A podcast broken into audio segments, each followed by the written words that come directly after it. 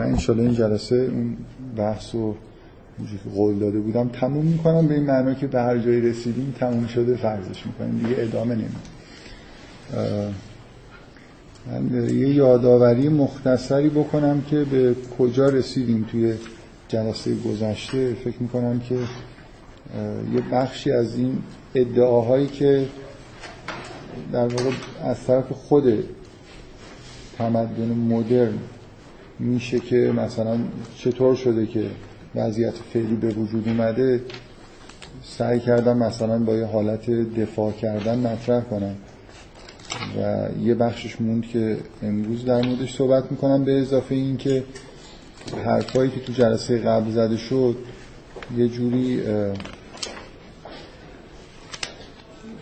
یه باستابایی تو کیولیست داشت که یه مختصری من در مورد اونم صحبت میکنم، هرچند همه حرفایی که تو کیولیست بوده متاسفانه فکر میکنم کامل نخوندم.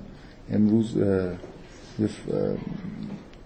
سعی کردم بخونم ولی فکر کنم بعضی از قسمتاشو کامل نخوندم، ولی خب در حال محتوای بحث یادم که چی بود.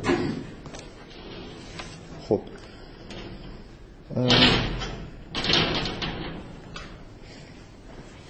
بذارید از بنابراین فعلا بحث در مورد اینه که چه اتفاقایی، چه جور تحلیلی، در واقع نگاهی که خود غربی‌ها و کسایی که توی تمدن مدرن هستن، نگاه مثبتی که نسبت به این ماجراها دارن که خب خیلی برای خودش ایدئولوژیه. من واقعیتش اینه که خب قرار نبوده به همه این چیزا اشاره کنم، بیشتر یه جوری اون بحثایی که به بحث ما بیشتر مربوطه رو سعی کردم بگم.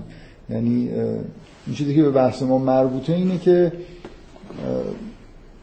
یه جور به هر حال این تمدن غرب از اون سنت دینی که از انبیا باقی مونده بود در واقع دست کشیده و من سعی کردم بگم که به طور مشخص سبک زندگی مدرن در واقع فراموش کردن آخرته. دو سه جلسه قبل در مورد این بحث کردم و توی دو جلسه اخیر، جلسه قبل و این جلسه، حالا قرار شد که یه خورده در مورد این مسئله بگیم که اونا چجوری نگاه میکنن و بعد سعی کنیم بگیم که واقعا اتفاقای مهمی که به معنای واقعی کلمه افتاده که این تغییرات به وجود اومده چیه. من یه چیزی قرار بود بگم و یه چیزم توی ایمیل‌ها مطرح شده که این دوتا رو یه خورده در موردش صحبت میکنم. بذارید اول از اون نکته‌ای که توی ایمیل مطرح شد و اطرافش مدار بحث شد صحبت بکنیم. نکته‌ای که توی ایمیلی بود این بود که اون ویژگی اصلی تحولات قرن‌های اخیر توی تمدن غرب گرایش پیدا کردن به آزاد اندیشی.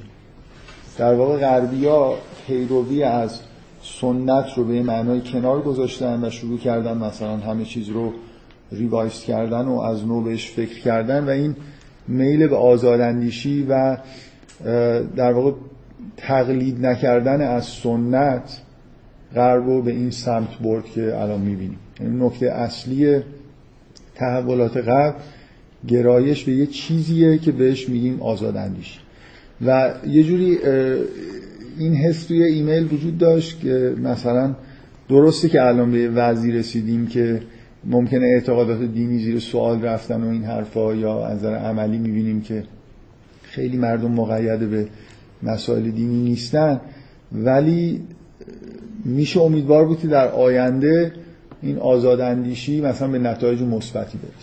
یعنی مردم و حرفی بود که اصولا انبیا هم اومده بودن. این نقطه مشترکه. شما اینجا داریم بیشتر در مورد افتراق بین دعوت انبیا و وضعیت فعلی جهان غرب صحبت میکنیم. اونجا بحث اینجوری مطرح شده بود که اصلا انبیا هم اومده بودن، حالا اگه به آخرت دعوت میکردن، اگه به توحید دعوت میکردن، محتوای مهمی توی بحث‌های انبیا این بود که از این سنت‌های مثلا خرافی دست بکشید، تعقل بکنید و بیایید مثلا حقایق رو قبول کنید. بنابراین نقطه مشترک تحولات غرب و اون چیزی که تو دعوت انبیاست اینه که هر دوتا به آزاد اندیشی به نوعی و بر علیه سنت ها دارن، بر علیه سنتگرایی و افکار تقلیدی داشتن دارن دعوت میکنن. وقتی شما آزاد اندیش شدید مثلا یه جوری انتظار باید داشته باشیم که حقیقت رو کشف کنید. من خیلی یادم نیست واقعا، چون همه رو نخوندم نمیتونم ادعا بکنم که حالا دقیقاً چه پاسخهایی داده شد. مثلا یادم اولین ایمیلی که در پاسخ اومد این بود که نکته اصلی آزاد اندیشی نیست، مثلا حق گراییه و سر همین چیزا بحث شد. بذارید من یه نکاتی در مورد این موضوع بگم.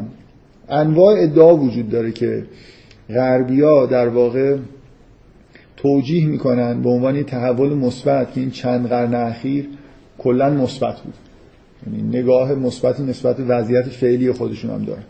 من سعی کردم توی جلساتی بگم که نمیشه شما به در واقع دعوت انبیا معتقد باشید و نسبت به غرب با وضع موجودش هم نگاه مثبتی داشته باشید. سعی کردم بگم که این ایمان دینی، اینکه پیامبرانی رو مثلا خداوند فرستاد، شریعتی رو نازل کرد، مردم رو دعوت به اطاعت از این شریعت کرد، با اینکه الان ما دقیقاً می‌بینیم که هر چیزی که تو شریعت انگار روز به روز اصلا روند تحولات توی غرب، مخصوصاً توی قرن 20، مخصوصاً تو نیمه دوم قرن 20 اینجوریه که انگار پله به پله اون مسیری که اومده شده، هر چیزی که ازش نهی شده انجام میدن، هر چیزی که گفتن بکنید و نمی‌کنن. یعنی یه جوری حتی یه نفر از دور نگاه کنه ممکنه این توهم براش پیش بیاد که برنامه ریزی شده است، یه کمیته اون پشت هست که داره مثلا مردم رو گمراه میکنه. این هماهنگی نیروهای شر در جهان معمولا یه چیزایی تحت عنوان تئوری در واقع توهم توطئه به وجود میاره که یه عده نشستن و از اون پشت دارن دستور میدن که آقا مثلا برید همجنسگرایی رو ترویج بکنید، یکی میگه برید مواد مخدر بین مردم پخش بکنید و کنترل میشه که انگار. و معمولا هم اینا رو جالبی نسبت میدم به یهودی‌ها که اصل شریعت و همه چیز در واقع از قوم یهود شروع شده. یهودی‌ها کلا چیزن دیگه، موجودات مشکوک ایزوله، یه عده‌ای که خودشون از بقیه جدا کنن و برن توی حصارهای زندگی بکنن. آدمایی که توهم توطئه دارن، خب اینجایی که خودشون زندگی میکنن که چیزی نمیبینن، فکر میکنن اون توی خبری، مثلا اینام که همه چیزو پشت پرده دیگه، خودشون پشت پرده همیشه سالهای سال یهودی‌ها و مسیحی‌ها با هیچ کسی قاطی نمی‌شدن. یعنی اگه توی یه جای زندگی می‌کردن همیشه محله جدا داشتن و حالا اینکه خودشون دوست داشتن یا اینا رو بیرون می‌کردن اون بحث جداست. فکر کنم تفاهم جمعی وجود داشت که خودشون هم خیلی میل نداشتن قاطی بشن با مردم تا مثلا حدود 2 قرن قبل که یهودیان به هر حال تحولات فکری توشون ایجاد شد که از توی اون گتوهای خودشون به اصطلاح در اومدن. خب این به هر حال این ادعا، این نکته یکی از نکات، یکی از 10 نکته‌ایه که ایدئولوژی در واقع غربیه، اون ایدئولوژی که دفاع میکنه و تمام این چیزایی که در واقع تو غرب اتفاق افتاده رو مثبت میبینه، که اساس مثلا روشن اندیشیه. تحولی که در غرب به وجود اومده استقلال اهمیت دادن به تفکر، گاهی میگن پروژه مثلا مدرنیتی در واقع اتکا به عقلانیته. من واقعا نمیتونم این ادعاها رو بگم خندم نگیره، برای خاطر اینکه ما توی دنیای زندگی میکنیم که دیوانگی به معنای از سر روی این دنیا میباره. مثلا شما به غرب که نگاه میکنید همه چیز دیوانواره، بعد ادعای اینه که اینجا مثلا ما رفتیم به سمت عقلانیت. شما تمام رفتارهای آدما رو که نگاه میکنید یه جور حالت بیعقلی داره. حالا من واقعا نمیخوام وارد این چیزا بشم، قبلا فکر میکنم اشارهایی به این موضوع کردم. کل فعالیتی که بشر الان داره انجام میده بی‌نهایت سردرگم و بی‌معنیه و خودشون هم یه جوری به این بی‌معنی بودن همه کارهایی که دارن میکنن، تو واقعیتش اینه که دارن تولید میکنن دیگه، تولید میکنن که پول به دست بیارن. پول هم خودشون تعریف کردن، یعنی یه چیزیه که آدما عین بازی کردن دیگه. مثل اینکه مثلا همه مردم دنیا به شدت بیاید ببینید دارن گردو بازی میکنن، خیلی هم جدی ان، مثلا هی گردوها رو میزنن، تکنیکای جدید درست میکنن، انتیا گردوهای همدیگه رو میبرن و بعد مثلا بگن آره ما از وقتی رفتیم دنبال عقلانیت مثلا این دنیا رو به این شکل ساختیم، مثلا تکنیکای جدید به وجود آوردیم. یعنی هیچ میگه. این نکته خیلی جالب اینه که عقل اصولا یعنی دوراندیش بودن، یعنی عقلانیت از عملی یعنی دوراندیشی. یعنی من یه بار سعی کردم بگم که اصلا تعریف شما وقتی میخواید بگید نفر عاقل و عقلانی داره عمل میکنه، ویژگیش اینه که یعنی شما یه چیزی رو به عنوان هدف اول انتخاب کنید، بعد یه راهی برای رسیدن به اون هدف پیدا کنید، استراتژی داشته باشید، بعد برید دنبال مثلا تاکتیک، نحوه پیاده کردنش. این مثال خوبی هم از یه استاد شطرنج زدم که فکر میکنم خیلی خوب نشون میده که اون آخرش اول من باید چیز تعیین بکنم، بعد دنبال این باشم که مثلا یه جوری اونو تحقق بدم. الان شما از این غرب عقلانی، از متفکرینش، از مردمش بپرسید که 50 سال دیگه غرب به کجا رسیدیم؟ جهان مثلا متمدن برنامهش برای 5 سال برنامه‌ای وجود نداره. یعنی شما 50 سال پیش اگه از مردم غرب میپرسیدید سال 2000 در واقع سالی تصوری که از جهان داشتن، سفرهای فضایی، رفتن به کرات دیگه، به کامپیوتر که فکر نمی‌کردن، به موبایل فکر نمی‌کردن. ببینید هیچ کس نمیدونه که این تمدن مثلا از نظر تکنولوژیک به چه سمتی داره میره. سمتی وجود نداره، هیچ ایده‌ای وجود نداره. الان مثلا فرض کنید آدما نشسته باشن بگن الان دنیا رو نگاه کنن، بگن ما ارتباطات کم داریم، بریم سرمایه گذاری بکنیم روی ارتباطات. بگن ما مثلا فرض کنید سفرهای فضایی کم داریم، یه چیزی فکر کنن که میخوایم به چی برسیم، بعد یه برنامه‌ریزی باشه. هیچ دولتی این کار نمیکنه، هیچ سازمان بین‌المللی هم این کار نمیکنه. همه تکنولوژی قدم به قدم با سرمایه‌های شخصی داره. یعنی الان چون مثلا فرض کنید یه کشف فیزیکی شده، یه اختراعی شده، یه تکنولوژی به وجود اومده، الان من میتونم یه محصولی رو بدم بازار، میدم بازار، بعد میگیره، یه عده دیگه میان سرمایه گذاری میکنن. یه دفعه میبینیم مثلا دنیایی که داشت میرفت به سمت سفرهای فضایی یه دفعه رفت سمت مثلا دنیای ارتباطات. یه بار یه نفر برای من یه ایمیل خیلی خیلی جالبی فرستاد. واقعا من معمولا ایمیلایی که بامزه که مردم میفرستن خیلی بامزه نیست، خیلی هم جالب نیست. خیلی وقتا متاسفانه زیادن عادت کردم نمیخونم. یه بار یه نفر برای من یه ایمیل فرستاد، فوق‌العاده بود. نوشته بود که سال نمیدونم چند از دیدگاه مردم 100 سال قبل، سال مثلا حدود 1900، از یه مردم پرسیده بودن که سال 2000 رو چجوری تخیل میکنید مثلا. حالا من دقیقاً این که چه سالی اتفاق افتاده، چند سال بعدو پرسیده بودن یادم نیست.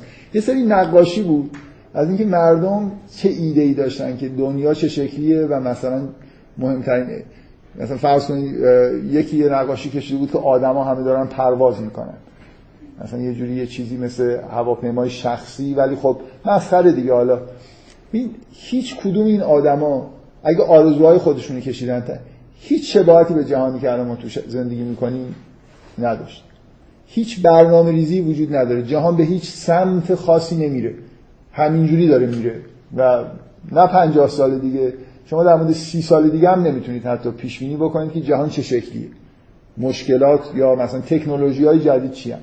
همینطوری دانشمندا روی چیزای کار میکنن و تکنولوژی به وجود میاد و هر چی سود بیشتر داره تولید میشه و وارد بازار میشه و یه چیزی. و همیشه هم تبلیغ اینه که پیشرفت کردیم دیگه. یعنی مثلا همیشه خب بالاخره یه چیزی داریم که 10 سال پیش نبوده. اینکه چه سمتی داریم میریم، هیچ سمتی وجود نداره، ولی همیشه یه سمت به هر حال داریم توی یه چیزی جلو میریم. و من یه بار اینو فکر می‌کنم توی جلسه هم نقل کردم. یه بار من این جمله رو جای خوندم که نوشته بود که کلاً مثلا در مورد سفر فضای انسان به ماه نوشته بود داره خلاصه این تلاش‌ها در سال 1968 به نتیجه رسید و برای اولین بار انسان روی ماه قدم گذاشت و بشر به آرزوی دیرینه خودش رسید. شما برید کل ادبیات و متون که بشر تولید کرده از اول تاریخ تا مثلا 1940 رو جمع بکنید، ببینید جایی کسی آرزو داشته بره روی ماه مثلا راه بره، مثلا نمیدونم این جزء آرزوهای بشر بوده. یعنی بله آره، یه نفر رفت، یه بشری رفت، بشریت به آرزوی خودش رسیده که مثلا فضا اصلا این جزء آرزوهای بشر نیست که مثلا فرض کنید بره تو کرات دیگه.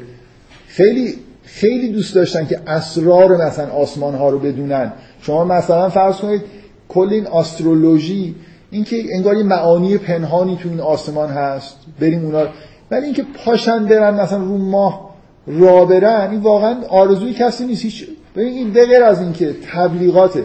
من واقعا جلسه قبل اینو رسما اعتراف کردم که یه جوری از بحث کردن تو سوره حج فاصله گرفتم، برای اینکه فکر میکنم که یه نکته خیلی ضروری رو میبینم تو بعضی از ایمیلایی که گاه‌گداری میخونم، که همون قدری که یه عده‌ای توی دانشجوها الان در این اختلافات سیاسی که هست مطلقاً سنتگرا هستن، هر چی که از رادیو تلویزیون و مثلا جمهوری اسلامی ایران میشنون همه رو باور میکنن. یعنی دیفالتشون اینه که با یه عده آدم انگار راستگو طرف هستن، تبلیغاتشون اثر میذاره. واقعا طرف مقابلم به نظر من همینقدر تحت تاثیر یه تبلیغات یه سنت دیگه است که خارج از ایران قرار داره. من اصالت زیادی توی این جریانای به اصطلاح روشنفکری و اینا نمیبینم. یعنی به نظر من همون جوری که اینجا ایدئولوژی به وجود اومده که دقیقاً شما ویژگی ایدئولوژی که الان تو ایران هست اینه که هر کاری که حکومت بکنه، هر اتفاقی که بیفته، احساسشون اینه که خوبه. شما مثلا بذارید من اینجوری بهتون بگم، همین حرفی که الان در مورد غرب زدم، شما بیایید روزنامه‌های سال 57 58 رو یه سال مثلا از بهمن 57 تا بهمن 58 رو مطالعه کنید، نشریات دولتی غیر دولتی. ببین ایده ها در مورد این که قرار یه حکومت اسلامی اینجا تشکیل بشه به چی برسیم چیه؟ فضای فکری چیه؟ چه وعده هایی داره داده میشه؟ بعد بیاید بررسی بکنید ببینید بعد از 30 و خورده ای سال الان مثلا تبلیغ دولت اینه که ما به نمیدونم موشک فرستادیم فضا و به زودی موجود زنده هم میفرست، سوسک فرستادیم مثلا 5 سال دیگه آدم هم میفرستیم. شما ببینید ما سال 5 حکومت اسلامی که تشکیل شد نکته اصلی این بود که مثلا موشک بفرستیم هوا، یا مثلا میگن که جهش علمی داشتیم، یا نمیدونم مثلا خیلی بامزه است که جزء پیشرفت‌های ایران اینا واقعا برای من عجیبه که اصلا چجوری این چیزا مطرح میشه. ما مثلا یه برنامه الان هست با تمطراق زیاد که مثلا در 1420 پیشرفته ترین کشور خاورمیانه از نظر علمی بشه. خب ما سال 57 پیشرفته ترین کشور خاورمیانه از نظر علمی بود. یعنی رسما داریم پس اعتراف میکنیم که 30 سال عقب رفتیم، حالا 20 سال دیگه اگه کار کنیم مثلا شاید پیشرفته ترین کشور خاورمیانه بشیم در بعد از 20-30 سال. چشم انداز نمیدونم 20 سال تموم بشه. از نظر نظامی جزء خب ما قدرت اول نظامی خاورمیانه بودیم با اسرائیل مثلا، حتی فکر کنم اینجوری میشد ارتش ایران. یعنی نه منظورم میفهمید یا نه، هیچکی نمیگه که از اول برنامه چی بود، ببینیم به اون برنامه رسیدیم، به هر چی رسیدیم همون تبلیغ میکنیم و آدمایی هم که در بس در اختیار این تبلیغات هم میپذیرن. یعنی الان خیلی جدی از این دفاع میکنن که پیشرفت علمی کردیم، نمیدونم میخوایم به بزرگترین همین دانشگاه صنعتی شریف فکر کنم بهترین دانشکده فنی دانشگاه فنی خاورمیانه بود یه جوری. حالا ما میخوایم در واقع یه چیزی رو انگار جبران بکنیم، ولی اینا جزء چیزه، یعنی برو برگرد نداره که خیلی پیشرفت کردیم. عین همین وضعیت در مورد آدمای مخالف سیاسی هم نسبت به غرب وجود داره. غرب هم همینه. من هیچ تفاوت ماهوی بین غرب با مثلا فرض کنید سنت خودمون، اون یه سنت دیگه است، این هم یه سنت، من بهش میگم سنت جغرافیایی لوکاله، اون یه سنت تاریخیه، قوی تر هم هست، نامرئی تر هم هست، خطرناک تر هم هست. یعنی واقعیتش اینه که شما عین یه آدمی که حالا هر چی میخواید اسمشو بذارید که در بست مثلا فرض کنید هر چی که از تبلیغات حکومتی میشنوه رو باور میکنه، روش تاثیر میذاره، به نظر من یه آدمایی هستن که در بس در اختیار همون سنت که از غرب میاد هستن و جنگم بیشتر بین همین دوتا سنت گراییه. ولی دقیقاً اونایی که طرفدار سنت غربن، چون اونجا ایدئولوژی وجود داره که میگه یعنی رادیو تلویزیون صدا و سیمای اونا میگه که ما اساس کارمون آزاداندیشیه، اینا میگن اساس کار ما آزاداندیشیه، دنبال آزاد. همه این مفاهیم در واقع چیزی هستن، دروغینی هستن، یعنی اصلا شما یه خورده در موردشون فکر کنید هیچ کدوم این چیزایی که ادعا میشه توسط ایدئولوژی غرب واقعا وجود نداره. نه عقلانیت وجود داره، نه آزاداندیشی وجود داره. یعنی ببینید شما الان یه جوان غربی فکر میکنید چقدر فکر میکنه؟ بیشتر از متوسط، بیشتر از یه مثلا فرض کنید یه جوانی که الان در آلمان به دنیا اومده یا تو آمریکا که هیچ وقت فکر نمی‌کردن، حالا نمیگم اروپا که مثلا یه موقعی فکر می‌کردن. شما فکر میکنید میانگینه متفکر بودن، آزاد اندیش بودن یه آدم اروپایی با ایرانی، من با احتمال خیلی بالا فکر میکنم یه مطالعه بشه ایرانی‌ها، جوانان ایرانی میانگین آزاداندیشون یعنی بیشتر فکر میکنن، به سنت‌های خودشون فکر میکنن، اونا غرق توی سنت خودشون هست. اگه سال 60 بدم نوجوان بودن و جوان بودن هیپی هن، اگه سال 70 بودن احتمالاً به ورزش‌های رزمی علاقه‌مندن، مو یه چیزی مده و اونا هم دنبالشن دیگه. اون موقع شما از اون عکسای غربیا میتونید بفهمید چه سالیه. من راحت دهه 80 و 70 و 60 و هر عکسی من نشون بدید، من حالا یه خود نه خیلی به تکنیک عکاسیش مطلوب نمیشه، فقط آدما رو، یعنی عکس هم میخوره یه کاری بکنید که معلوم نشه که مثلا از روی دستگاه و ایناش معلوم نشه که مال چه سال ایامیه، فقط از روی آدما. نقاشی هم نشون بدید معلومه دیگه این مدل لباس و این از لباس پوش، یعنی کاملا این حالت به اصطلاح اینکه مواد مخدر میاد مواد مخدر مصرف میکنه، آزادی انقلاب جنسی میشه، همشون انقلاب جنسی، اینا موج دیگه، یعنی یه چیزای ایجاد میشه روش تبلیغ میشه و همه هم تابع هستن. برای همین شما مثلا فرض کنید چطور ممکنه آدمایی که تو آمریکا هستن فکر میکنن و این حکومتشون رو تحمل میکنن؟ بوش میاد رئیس جمهور میشه، ریگان میاد رئیس جمهور میشه، به قول رورتی 70-80 سال دستاوردهای مثلا جنبش‌های کارگری و لیبرالا رو توی آمریکا یه شبه از بین میبره، هیچ جوانی هم دیگه اعتراض نمی‌کنه، برای اینکه فکر نمی‌کنن، سرگرم این چیزای دیگه هستن.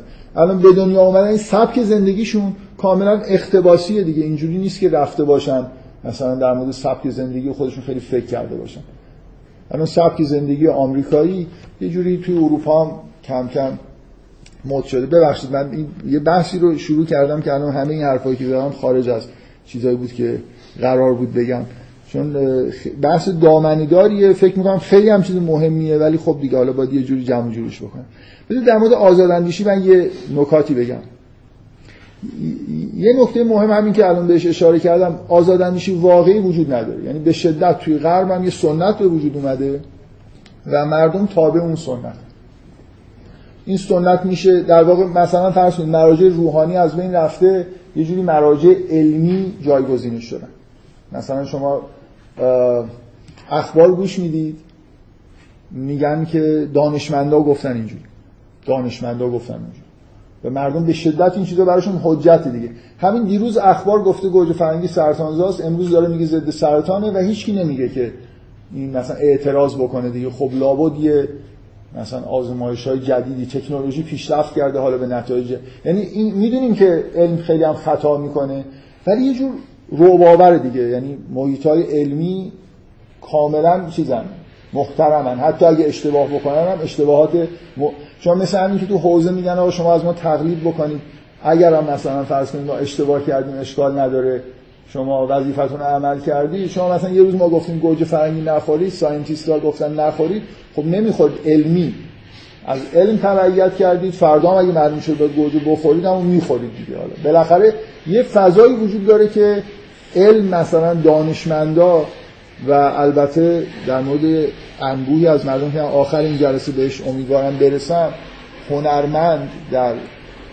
قرن 20 یه جوری حالت در واقع جایگزین دین برای توده مردم بالاخره احتیاج دارن که از یه موجوداتی که اینا رو یه جوری قبول دارن و مرجعیت دارن براشون تبعیت بکنن و همین اتفاق توی جهان غرب هم افتاده و میفته. شما مثلا فرض کنید به امواج توده‌ای اوایل قرن 20 ناسیونالیسم، فاشیسم کشورهای اروپا نگاه کنید، مردم این چیز، این نتیجه مثلا روشنگری و عقلانیت مردم توی اروپا است که مثل واقعا گوسفند دنبال مثلا فرض کنید یه رهبر عجیب و غریبی راه میافتن، میجنگن، کشته میدن، کشته میشن، در خلاف منافع و حسی خودشون مثلا میرن وارد جنگ‌های عجیب و غریب میشن و کاملا هم احساس میکنن که برحق. شما روند تحولات اروپا رو که نگاه میکنید، اون آزاداندیشی و روشنگری اونها یه حالت به اصطلاح پوشش ظاهریه، ولی زیرش واقعا همون عدم عقلانیت و پیروی از سنت‌های مدرن. این خیلی نکته مهمیه. خیلی بامزه است که واژه مدرن مثلا از ریشه کلمه یعنی نو. این چه چیز نویه که الان 400 500 ساله شده؟ خب اگه یه چیزی 400 500 سال نوئه، یعنی کلا یه چیزی وجود داره، اینجا یه تناقضی وجود داره که ما یه چیز نوئه مربوط به 5 قرن قبل داریم. مثلا میگن مدرنیسم، دنیای مدرن، دوره مدرن از مثلا 5 قرن شروع شده و هنوزم مدرنه، مثلا یه جوری نوئه. پس دینم نوئه دیگه، دینم 1400 سال مثلا، اسلام بیشتر سابقه نداره، مثلا 9 قرن. اگه 5 قرن یه چیزی تازه میمونه، 9 قرن هم میتونه تازه اون، حالا با ادعای الهی بودن که مسئله. ولی بذارید من نکته اصلی که منتظر بودم یه نفر توی ایمیل رو جواب بده من ندیدم، حالا شاید کسی اشاره کرده باشه رو بگم. ببینید اون نکته‌ای که واقعا ببخشید میشه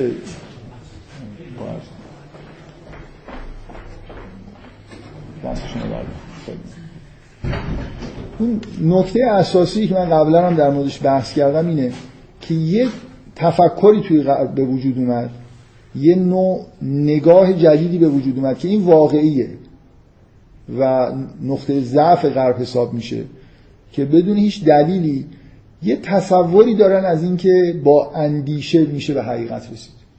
این امیدواری اصلا امیدواری واهیه که مثلا فرض کنید ما اگه آزاداندیش بودیم، نشستیم خیلی فکر کردیم، نمیدونم پیشفرض‌های خودمون رو مثلا بررسی کردیم و اینا، به حقیقت میرسیم. نه قبل از دوران مدرن یه همچین تصوری وجود نداره. یعنی انبیا که با یه همچین تصوری، انبیا حرفشون اینه که شما باید سبک زندگی خوبی داشته باشید تا حقیقت رو ببینید.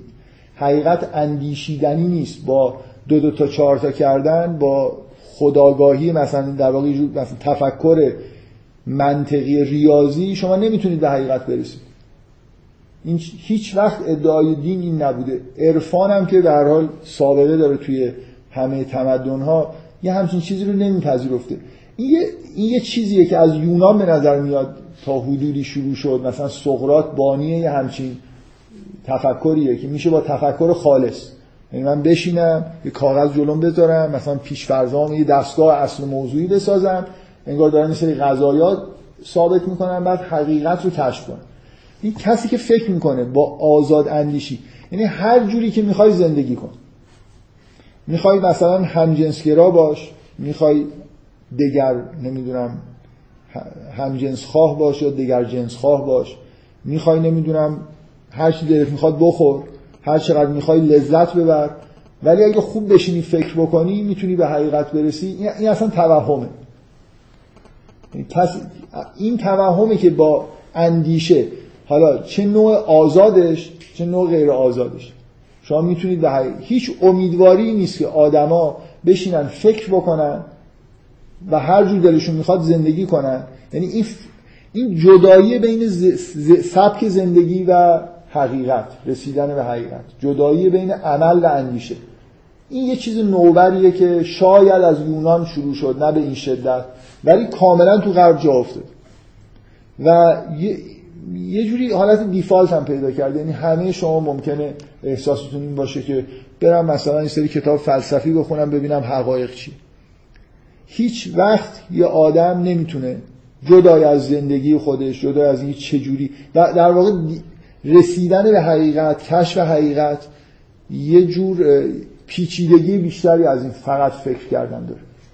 من گاهی با این دوستان خیلی فیلسوف خودم این حرفو میزنم که الان لااقل با کشفیات جدید مثلا نوروساینس که دیگه کاملا اکسپریمنتاله، ما میدونیم که یه بخشی از یه نیمکره یکی از مغزمون در واقع این تفکر منطقی رو انجام میده.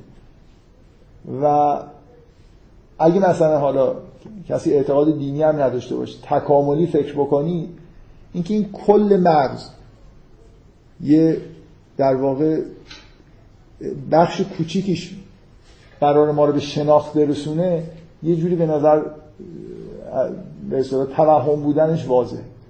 یعنی اون ادعای اینه که شما انگار همه، نه فقط مغزتون، همه وجودتون انگار باید درگیر شناخت حقیقت باشه، نه فقط یه بخش، یه ماجولی توی مغزتون که تفکر منطقی انجام میده.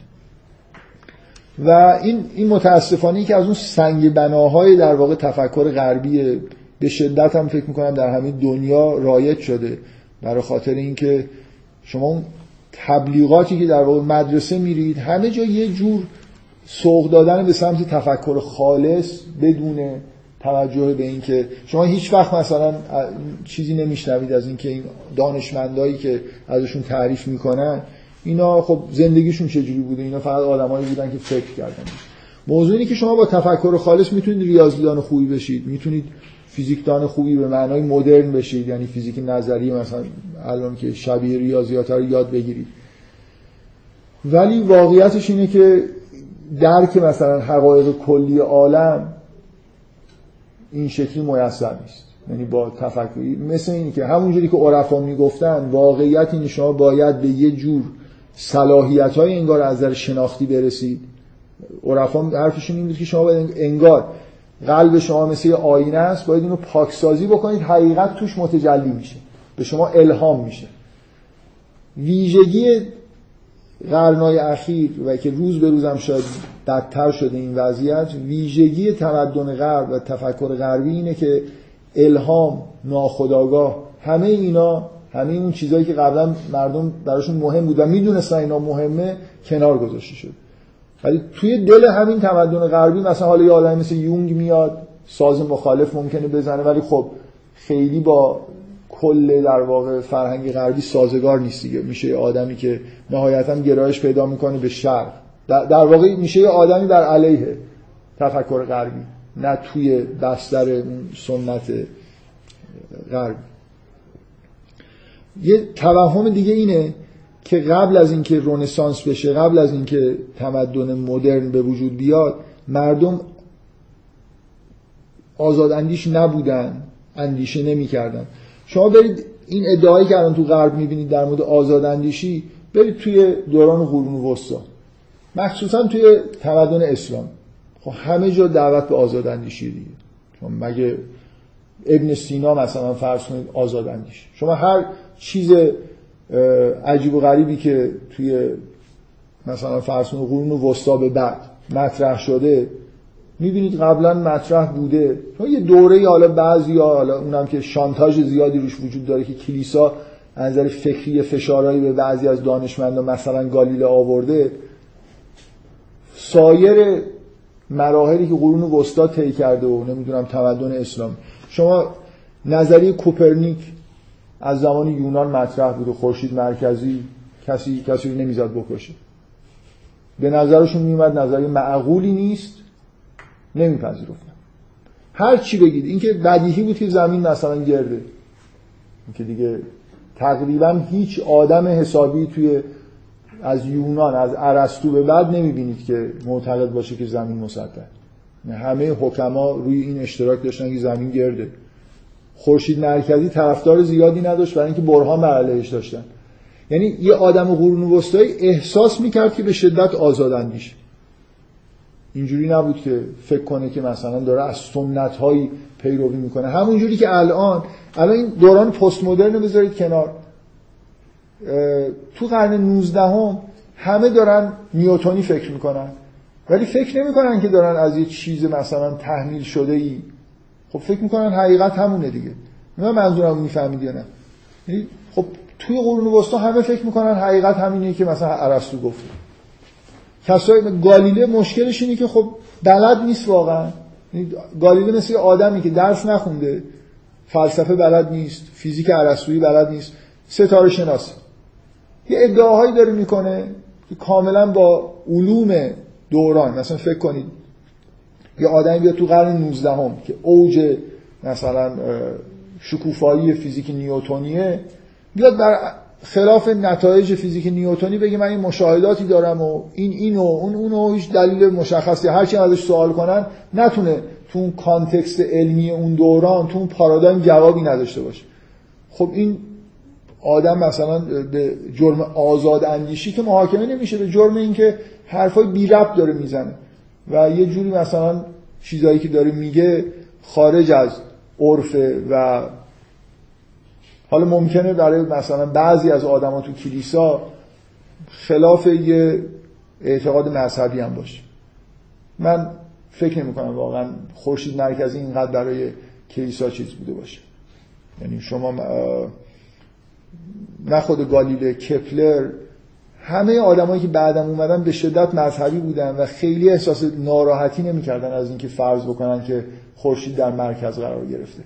خیلی الان یه کتاب هست، من ایکاش اگه نیاوردم اسمشو دقیق بهتون میگفتم، یه آدم خیلی خیلی معروفیه به اسم الکساندر کویره که یکی از دو سه تا مورخ علم بزرگ مثلا شاید 50 سال اخیر محسوب میشه. یه کتابش به فارسی ترجمه شده، خوبم نسبتا ترجمه شده، به اسم از نمیدونم جهان کراندار به جهان بیکران، یه همچین محتوایی داره. اسم قطعاً کلمات اینا نیست.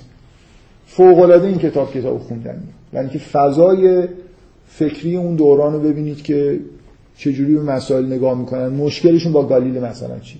خیلی کتاب دقیقی ها، اینقدر از کتابای آدمی که واقعاً با دقت زیاد تمام این متون علمی از یونان به بعد خونده، خیلی اشراف داره، خیلی آدم در واقع مهمی از نظر تاریخیه و این کتابش هم به نظر من خیلی کتاب قشنگه. هرچند ایده کلی که داره مطرح میکنه از نظر من ممکنه قابل قبول نباشه، یعنی یه جوری به اونم در واقع انگار همین مسئله رو میخواد حل بکنه، میخواد بگه اون مهمترین کلیدترین نکته‌ای که ما وارد یه پارادایم جدید شدیم چیه و تصورش اینه که این تخیل بیکران بودن عالم بعد از قرنها، قبول کردن این که ما توی یه چیز فضای محدود انگار داریم زندگی میکنیم، این خیلی مهمه.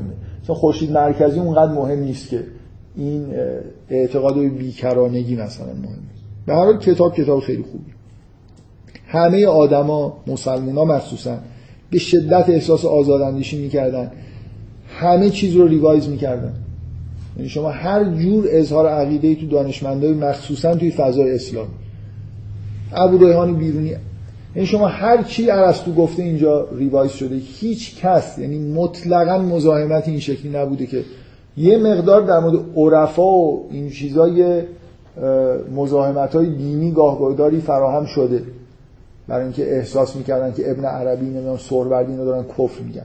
ولی شما توی مسائل طبیعی می‌بینید که خیلی راحت برخورد می‌کنن. حالا یه نفر به کرانمندی معتقده، یکی بیکرانی معتقده. تو قرون وسطا واقعا این شایعه است. اگه فکر کنیم که خیلی خیلی فضای چیزی وجود داشت، اختناقی وجود داشت که مثلا یه حرفی زده بشه یا حرفی زده نشه. همیشه جوامع علمی توی پارادایمی هستن، به نظرشون همون منطقی میرسه و غیر کسی غیر اون حرف بزنه خیلی پذیرا نیستن تا اینکه چه اتفاقی بیفته که اون پارادایم بشکنه. حالا در مورد گالیله به بعد اون اتفاق افتاد و یه دفعه اون پارادایم از بین رفت. برای من نکته‌ای که میخوام بگم اینه که اون نه ما با آزاد اندیشی به جایی میرسیم، چون اصلا با اندیشه صرف به اون معنای غربیش به جایی نمیرسیم. نه آزاد اندیشی چیز نوبریه که مثلا در دنیای مدرن به وجود اومده باشه. قطعاً یه اتفاقای خوبی افتاده، کلاً ما این نظام‌های مثلا غذایی لطیفتری داریم زندگی میکنیم، آدم نمیکشن. ولی اینکه اصلا قدیما همه دانشمندان مقلد بودن، اصلا اینجوری نیست. یعنی فیلسوفا در هر جامعه‌ای آدمایی وجود داشتن که کاملا آزاداندیش بودن. حالا توی دوره‌ای تو اروپا شاید بعضیاشون مورد تعقیب‌های قرار گرفتن، مثل مسئله مخصوصا جوردانو برونو که مطلقاً باز توهم، اگه فکر کنید که مثلا به دلیل بیکران بودن، اعتقادش به بیکران بودن عالم یا این چیزا مورد تعقیب قرار گرفته، اکثر آدمایی که اون موقع به نوعی تعقیب شدن، مرتد شدن، نمیدونم بعضیاشون رو کشتن، مثل برونو که دانشمند مهمی بوده که مهمترین دانشمندی بوده که توسط کلیسا کشته شده، اینا معمولا اتهاماشون مثلا فرض کنید جادوگری، اینکه به علوم خفیه و سحر و این چیزا علاقه نشون دادن یا تو کتاباشون چیزی نوشتن، نه اینکه در مورد نمیدونم حالا تصور ارسطو از جهان ایرادی گرفته باشه. همونطوری که شما الان توی حوزه علمی قم که خب به هر حال یه حوزه سنتیه، اگه توی همون محدوده‌ای که اونا، یعنی یا آدمی مثل فرض کنید آقای صالحی نجف آبادی که درس خونده همونجاست، زبان اونجا رو بلده، همه کتابای فقهی رو خونده، روایت میشناسه، حالا بیاد هر چقدر هم به اصطلاح علما عقیده شاذی رو مطرح بکنه، شما هیچ وقت نمی‌بینید باش برخورد غیر علمی بشه. اصولا اینجوریه که تحمل میکنن دیگه. یه آدمی میاد میگه که مثلا فرض کنید حکم ارتداد مرگ نیست، دلایل فقهی در همون روند مثلا فرض کنید معقولی که اونا پذیرفتن میاره، صرف ادعای همین شکلی نیست که مثلا اگه یه نفر بره تو حوزه علمی قم بگه آقا چون تو حقوق بشر اینجوری نوشته نباید مثلا کسی که زنا کرده رجم بشه، خب این ممکنه بگن این مرتد، ولی یه آدمی بیاد تو همون کانتکست حوزوی هر چی میخواد بگه. شما یه مورد نشون بدید که فقها مثلا گفتن که میگن عقاید شاذ داره طرف، حد اکثر همینه، ممکنه یه جوری از جامعه علمی مثلا حاشیه نشین بشه. خود آقای خمینی آدم کاملا با عقاید فقهی شاذ بود، یعنی هیچکی این حرفایی که ایشون میزد مخصوصا تو زمینهای سیاسی رو قبول نداشت. تو نجف هم که رفته بود برای خودش یه کلا نسبتش بدبین بودن، این چه مباحثی داره مطرح میکنه، مثل اینکه داره یه ساز جدیدی میزنه که تا حالا کسی این حرفا رو نزد یا به این شکل مثلا مطرح نکرد. به هر حال این ویژگی در واقع سنت‌های علمی، حالا نوع برخورد شدیده یا شدید نیست، این که قدیم آزاداندیش نبودن یه دفعه آزاداندیش شدن، اصلا اینجوری نیست. پیشرفت‌هایی ممکنه صورت گرفته باشه ولی این چیز کلیدی خاصی نیست. اینکه الان مردم مثلا فرهنگ غربی فرهنگیه که به مردم تعلیم میده که از سنت‌ها پیروی نکنن، مطلقاً اینجوری نیست. کاملاً همون سازوکارهایی که مردم توی یه چارچوبای حفظ میکنه اونجا وجود داره. اینا سازوکارهای حفظ قدرت هم که تو هر جامعه‌ای وجود دارن. و یه نکته دیگه‌ای که من بعدم نمیاد که بگم، بذارید اینو بگم و سراغ اون نکته‌ای برم که از جلسه قبل موند که قرار شد در مورد پوزیتیویسم یه بحثی بکنیم. ببینید یه مجموعه صفات وجود داره که اینا رو نسبت میدن به تمدن مدرن. حالا مثلا آزاداندیشی ممکنه باشه، مهمتر از اون فردگرایی، انسانگرایی، نمیدونم شما هر کتابی بخونید یه چیزایی لیست میکنه که اینا ویژگی‌های دنیای مدرن. شما اگه یه خورده با روانکاوی به معنای مثلا فرویدی و یونگیش آشنا باشی، حالا من تو دانشگاه تهران مدت‌ها از این حرفا زدم، اونجا یه چیز وحشتناکی وجود داره توی روانکاوی که به شما میگه که اون چیزی که شما مثلا فرض کنید از یه آدم بپرسید صفات ویژش چیه، معمولا برعکس جواب میده. مکانیسمایی وجود داره که شما از یه آدم خسیس میشنوید که اتفاقا تاکید میکنه که من آدم بخشنده‌ام. مکانیسمایی وجود داره که خودآگاهی برخلاف حقیقت وقتی به خودش آدم نگاه میکنه، چون یکی از فانکشن‌های خودآگاهی اینه که در واقع یه جوری نقطه ضعف‌ها رو بپوشونه، حالت جبرانی داشته باشه نسبت به واقعیت موجود. یه مکانیسمای تحریف در واقع کاملا چیزی وجود داره، سیستماتیکی وجود داره که خودآگاهی سلف ایمیج آدم رو تحریف میکنه. آدما در خودشون دقیقاً اون چیزی رو که انگار ندارن میبینن و ادعا میکنن.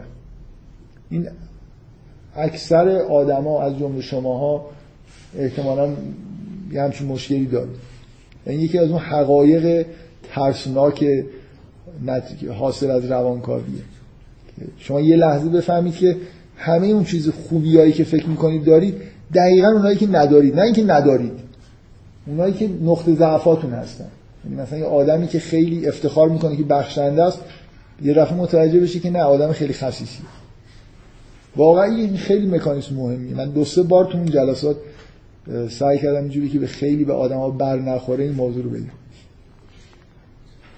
یونگ معتقده که یکی از نقاط حساسی که برای آدم ممکنه تو زندگیش پیش بیاد، به اصطلاح یونگی مواجهه با شادو، در درون آدم یه چیز موجود وحشتناکی زندگی میکنه که ما همیشه در چیزیم، انگار از مواجهه باش تا حالا اجتناب کردیم. و اگه یه آدم، یونگ میگه که اصلا آدم ها دچار تروما میشن، یعنی ممکنه ضربه های روانی شدید یه نفر بخوره اگه یه دفعه این اتفاق براش بیفته، یه دفعه با اون اعماق سیاه وجود خودش که از خودش پنهان کرده مواجه بشه.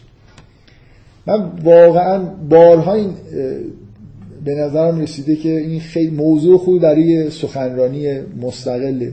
یه لیست تهیه بکنیم از این چیزایی که غربی‌ها در مورد تمدن خودشون میگن. واقعا من فکر میکنم در مورد هر کدومش مثلا 1 رو 20 دقیقه 10 تا 15 تا رو آدم جمع بکنه، حالا شاید تو یکی دو ساعت نگنجه. همش برعکس، یعنی اصلا اون چیزی که وجود نداره عقلانیت، یعنی به یه معنای تمدن‌های قبل از مدرن عقلانی تر میگن. من همین چند وقت پیش داشتم این مقاله میخوندم، دقیقاً یه ویژگی نوشته بود در مورد تمدن غرب. حالا یادم نیست دقیقاً موضوعش چی بود، موضوعش مدرنیسم بود، پست مدرنیسم بود، یادم نیست مقاله از کی بوده و خیلی آدم مهمی نبود. چند تا ویژگی نوشته بود که اینا، حالا تو مقدمه مثلا مطلب، که اینا اتفاقایی بود که تو غرب افتاد. نوشته بود rational decision making، تصمیم گیری عقلانی. این چیزیه که در دنیای مدرن انگار به وجود، قبلا نبود، الان به وجود. یعنی الان مثلا مردم در غرب رشنال تصمیم میگیرن.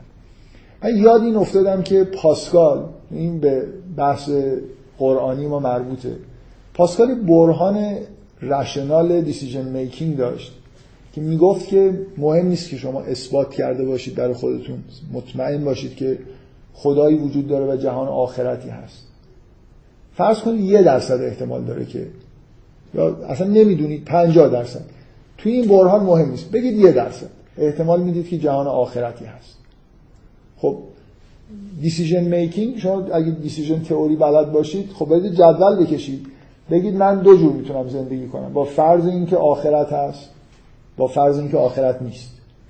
بعد از اون ور، حالا اگه آخرت باشه با احتمال 1% ضرری که میکنم بی‌نهایت، اگه بد زندگی کرده باشم، برای اینکه تا ابد باید عذاب بکشم، و اگه انتخاب درست کرده باشم سود هم بی‌نهایت. اون ور حالا هر سود و ضرری میخواد یه عددی بنویسید. اون اگه 1% هم باشه، رشنال دیسیژن میکینگ به شما میگه که، پاسکال برهانش این بود که شما اگه 50-50 براتون باشه باید یه طوری زندگی بکنید، اگه عقلانی میخواید تصمیم بگیرید باید طوری زندگی بکنید که انگار آخرت وجود داره، یعنی که سود و زیانی که توی این ستون وجود داره. نمیدونم اصلا جدولای دیسیژن میکینگ دیدید یا نه. یه علامه تئوری دیسیژن تئوری داریم که دقیقاً میشه هم برهان پاسکال رو براش یه جدول کشید و برهان کاملا برهان دقیقی هم هست.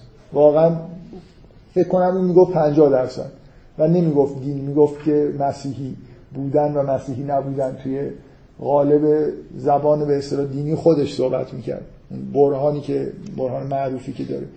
و الان بنابراین مردم غرب که الان من سعی کردم بگم که انگار مطمئنن که جهان آخرتی نیست، اینجوری دارن زندگی میکنن، دقیقاً رشنال زندگی نمیکنن.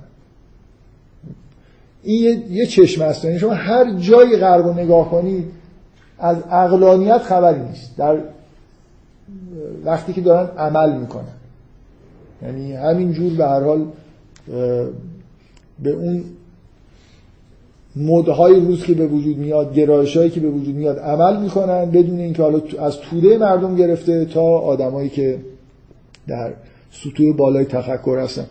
یه نقل قولی از انیشتن هست که دوبروی میگه من توی مذاکره خصوصی با انیشتن گفتم که این نظریه خیلی نظریه جالبی بود، ولی اصلا هیچکی مثلا ابراز تعجب کرده بود که کسی به این توجه نکرده، همه دنبال مکانیک کوانتوم مثلا به معنای هایزنبرگیش هستن.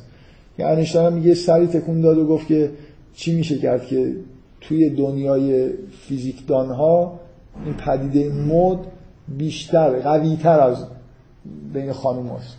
اونا چطور مثلا الان اینجور کفش و اینجور لباس و اینا مد میپوشن، حالا اون موقع که خانوما ظاهرا پیرو مد بودن، آقایون هم هستن، ولی فیزیکدان هم همینجوریه. الان مثلا مکانیک کوانتوم مد، همه دارن مکانیک کوانتوم کار میکنن. من یه خاطره شخصی عجیبم که برای من اون موقع دوره دانشجویی خیلی این عجیب بود. من فوق لیسانس روی نظریه گره ها کار میکردم که یه نظریه یه چیزی توی توپولوژی بود که یه دفعه فیزیکدان‌ها یه تکنیک‌های خیلی خیلی قوی رو وارد نظریه گره ها کرده بودن. به اصطلاح امروزی این اصطلاح اون موقع وجود نداشت، به اصطلاح امروزی ترپونده بودن دیگه. نظریه گره ها از یه رکود مثلا 70-80 ساله یه دفعه واقعا منفجر شده بود. کمتر جایی توی ریاضیاتی همچین اتفاقی افتاده. حالا منم اون موقع پیرو مد بودم، رفته بودم روی نظریه گره ها کار میکردم. بعد واقعا دلم میخواست ببینم این نظریه گره ها خب مثلا تهش به کجا میرسه، این تحولات. خیلی هرچی پیپر بود خونده بودم و اینا. یه پیپرهای خونده بودم از یه آدمی که حالا فکر کنم اسمش نباید ببرم دیگه، فیزیکدانی بود که تو نظریه گره ها چند تا پیپر داشت. من با کمال شادی دیدم که یه دفعه تو کنفرانس ریاضی اون سال ایشون دعوت شده، پذیرفته، داره میاد ایران. پیپراشم خوب نمیفهمیدم، گفتم مثلا میرم ازش سوال میکنم. رفتم بعد از سخنرانیش گفتم آره من روی این دارم کار میکنم، من مقاله های شما رو خوندم و فلان و اینا. برگشت گفت من دیگه، گفت برای چی روی این چیزا کار میکنی؟ الان دیگه این چیزا مهم نیست، همه دارن در مورد بوزون کار میکنن. رفت. من چیکار به بوزون دارم؟ من مشکلم اینه تا اینکه کار کردیم مثلا مقاله اینکه اصلا فیزیکدانان الان 6 ماه الان بوزون دارن کار میکنن، همه دارن بوزون کار میکنن. فردا یه دفعه مقاله دیگه میاد، یه چیز جدیدی مطرح میشه، همه رو اون کار میکنن. یعنی بله آره، واقعیتش جریان کامپیوتر ساینس از همه جا بدتر. کامپیوتر ساینس شما یه دفعه مثلا امسال سال این مسئله است، هر جا هر کنفرانسی میرید میبینید مسئله همینه. تا البته کامپیوتر فرق کامپیوتر ساینس اینه به یه جایی میرسونن و ول میکنن، فیزیکدان‌ها به جایی نمیرسونن و ول میکنن. یه اکسپریمنت جدید به وجود میاد، یه دفعه هیجان ایجاد میشه، همه میرن علاقمند میشن. بگذاریم، حالا من خیلی بیش از اندازه در مورد این مسئله کوچیک در واقع صحبت کردم. به هر حال شما میتونید واقعا، من وسوسه اینو دارم که یه بار این کارو بکنم، یکی یکی این ادعاهایی که غرب در مورد خودش میکنه رو واقعا بررسی بکنیم، ببینیم آزاداندیشن مثلا فردگرا هستن. میگن که قبلا جمعگرایی بود، الان فردگرایی. درست برعکسه. یعنی مثلا یونگ حرفش اینه که این توده‌ای ترین و مثلا غیر فردی ترین تمدنیه که تا حالا بشر به خودش دیده، که همه مثل اجزای ماشین دارن کار میکنن و فردیتی واقعا چیزی. اصلا یونگ میگه خطر تمدن غرب اینه که فردیت از بین رفت، توجه به فرد از بین رفت به یه معنی. بنابراین اکثر این چیزایی که تو ایدئولوژی غربه و برای خودشون تبلیغ میکنن که ما پیشرفت کردیم و اینجوری شدیم و اونجوری شدیم، اینا بیشتر در واقع مثل همون عکس العمل‌های خودآگاه در مقابل واقعیت هاست که داره جبران میکنه. درست یه چیزی الان شما مثلا برید به غربی بگید که شما بی‌عقل ترین تمدن تاریخ بشر هستی، ریاکشنش اینه که تو چطور این حرفو داری میزنی؟ ما اتفاقا عقلانی ترین مثلا سنگ بنای تمدن ما عقلانیت. حاضر نیستی همچین ادعای مزخرفی رو گوش بده، برای اینکه پر از اینه که مثل اینکه شما به آدم خسیسی که کم کم برای خودش اینو ساخته که من بخشنده ترین موجود مثلا زمینم، یه دفعه برید سعی کنید این واقعیت رو جلوش بگیرید که تو خسیس ترین آدم دنیا هستی. اصلا اینقدر دور از ذهنه که یه جوری انگار نمیشه باش وارد همچین صحبتی شد دیگه. همه هویتش انگار توی همون خودآگاهیش گیر کرد. من این نکته‌ای که میخوام به دو تا چیز از قرآن اشاره بکنم. یه چیزی توی به هر حال یه ریاکشنی نسبت به سنت توی غرب به وجود اومد. یه دفعه مردم که تا یه قرنی انگار تو همون سنت‌های دینی داشتن زندگی می‌کردن، از دانشمند گرفته تا عامی همه در یه آرامش مثلا بدون تفکری به نظر میاد داشتن زندگی می‌کردن، از دور اینجوری به نظر میاد. یه دفعه به شدت ریاکشن ایجاد شد، یعنی آدما سنت‌های دینی رو بردن زیر سوال. در ظرف چند قرن همه چیز انگار تغییر کرد، دانش گذشته، هر جور سنت عملی و علمی که در گذشته وجود داشت. من تصورم اینه که ریاکشن نشون دادن نسبت به سنت، من فکر میکنم شاید بیشترین چیزیه که من تو این جلسات گفتم، یعنی اگه مشخصه این جلسات داشته باشه اینه که من با سنت گرایی مخالفم، با اینکه یه چیزی رو تقلیدی قبول بکنید کلا میونه‌ای ندارم. و در مورد هر جور سنتی میگم که شما هر چیزی که هست رو باید ریوایز بکنید. سنت دینی اینکه تا حالا به ما چی گفتن شما باید برید ببینید سرچشمش چیه، مثلا از همونجا ببینید اصلش چیه. قطعا من بارها اینو سعی کردم بگم که محال یه حقیقتی حتی اگه خداوند اینو دقیقا شما بدونید که یه چیزی رو، یه سنتی رو در زمین به وجود آورده، محال این سالم به دست کسی برسه بعد از چندین قرن. حتما رنگ و بوی جغرافیا و تاریخ رو میگیره، بنابراین هی باید شما نسبت به آموزشی که میبینید حالت ریوایز کردن داشته باشید. حالا عقل چی میگه؟ دو تا ریاکشن وجود داره، یکی این که من سنت به نظرم توی سنتی به دنیا میام، به نظرم یه جنبه‌های نامعقولی داره، نسبت بهش ریاکشن نشون میدم. یه ریاکشن اینه که من کلا زیر همه چیز میزنم، کل سنت هر چی که به من گفتن رو انگار میریزم دور. ریاکشن به معنی که انگار برعکس عمل میکنم، نفرت دارم نسبت به چیزی که از گذشت. واقعا چیزی که تو جهان غرب شما میبینید یه جور ریاکشن معقول نسبت به گذشته بوده، یا این حالت گسستن کامل از سنت، هر چیزی در گذشته بوده حقیر بوده، همه چیز مزخرف بوده، مثلا ما انگار یه دفعه یه اتفاق جدیدی افتاده. من دو تا آیه از قرآن میخوام براتون بخونم که به نظر من این دو نوع ریاکشن نسبت سنت و ریاکشن معقول، آدمی که نمیپذیره سنت به نظرش درست نیست، رد میکنه و به یه چیز معقولی سعی میکنه برسه. یه برخوردی توی قرآن هست بین حضرت ابراهیم با پدرش تو سوره مریم. با پدرش سعی میکنه خیلی منطقی بگه که خب این کارهایی که داری میکنی اشتباه است. من لازم نمیبینم آیه رو همه رو بخونم. میگه انی قد جاءنی من العلم ما لم یأتک فاتبعنی اهدک صراطا سویا. میگه من این دانشی دارم، از من تبعیت کن، من تو رو مثلا راهنمایی بکنم. لا تعبد الشیطان ان الشیطان کان للرحمن عصیا. یه مکالمه خیلی آرام و مؤدبانه است با این، مثل یه ریاکشن مؤدبانه نسبت به سنتی که اتفاقا خیلی غلطه. حالا یه ریاکشن دیگه یه جایی توی سوره احقاف هست که میگه والذی قال لوالدیه اف لکم اتعداننی ان اخرج وقد خلت القرون من قبلی. میگه دارید به من وعده میدید که من بعد از قرنها دوباره از این مثلا قبرم بیرون میام. اف لکما مثلا اف چیز دیگه، بیان نفرتی، شاید ما واژه مشخص فارسی مقابلش نداشته باشیم. مثلا چی میشه گفت؟ چی میگن مردم مثلا اف لکما؟ نه نه اونقدر هم شاید بی‌ادبانه نیست، ولی تحقیرآمیزه دیگه، تحقیرآمیزه. اف لکما میگه آیا به من وعده میدید که از مثلا خارج میشن بعد از اینکه قرنها گذشته. و هما یستغیثان الله، میگه اون دوتا پدر مادرش دارن استغاثه میکنن که این چرا اینجوری شده. ویلک آمن، وای بر تو ایمان بیار. ان وعد الله حق، وعده خدا حق. فیقول ما هذا الا اساطیر الاولین. من همین این دوتا آیه رو دارم میخونم به این دلیل که به شدت عکس العمل غرب در مقابل سنت موجود این تیپیه، این تیپی بوده، همراه با این در واقع همراه با نفی این وعده آخرت، مثل دقیقاً و مثل اینه که شما یه بچه‌ای رو بهش خیلی غذاهای خوب ندید، هی بگید که مثلا فرض کن حالا اینجا نخور بعداً در آخرت بهت غذا میدن. یه سختگیریایی بکنید، سختگیریای دینی.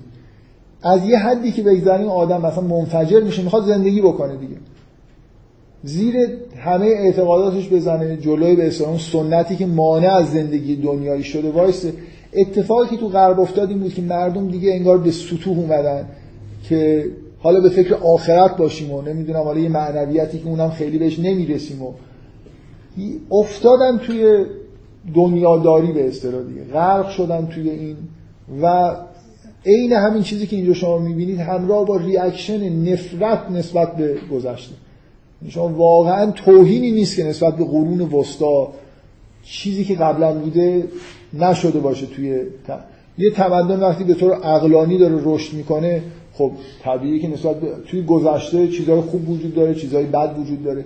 چند بار این اتفاق افتاده که توی علوم جدید یه چیزی مثلا تعبیر رویا که در سنت گذشته وجود داشته مطلقاً به عنوان خرافه طرد شده، بعد از 200 سال 300 سال که تغییر کردن، مسخره کردن، فهمیدن که نه چیز جالب بود.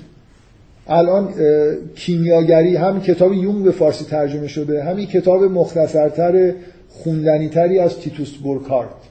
من باز اینم جزو برای خاطر این که فکر میکنم تاریخ یه دوره از علم رو شاید اصلا ندونید، اگه بد نیست به نظر من این کتاب نسبتا مختصر، روشن و خیلی خیلی چیز شیواز، خیلی خوبم ترجمه شده به نظر من.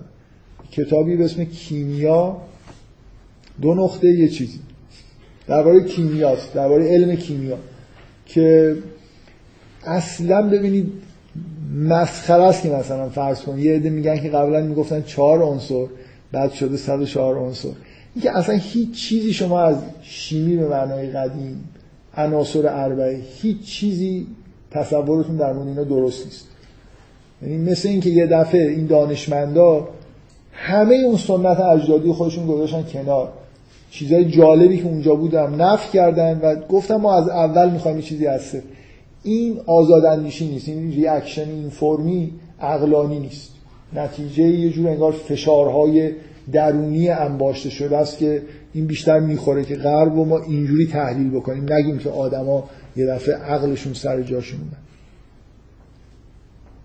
خب خیلی وقت گرفت و من مثلا الان توی پاراگراف اول این چیزایی که قرار بگم، حالا تازه رسیدیم به اینجا که قرار بود در مورد من پوزیتیویسم یه خورده حرف این بود که مثلا فرض کنید الان چه توجیهی وجود داره که ما بیشتر بحثمون این بود، چه توجیهی داره که به دنیایی رسیدیم که مجامع علمی مثلا، نه اینکه اکثریت، ولی بالاخره به نظر میرسه که ادعاهای دینی از طرف آدمای مثلا دانشمند مطرح نمیشه توی محیط‌های علمی.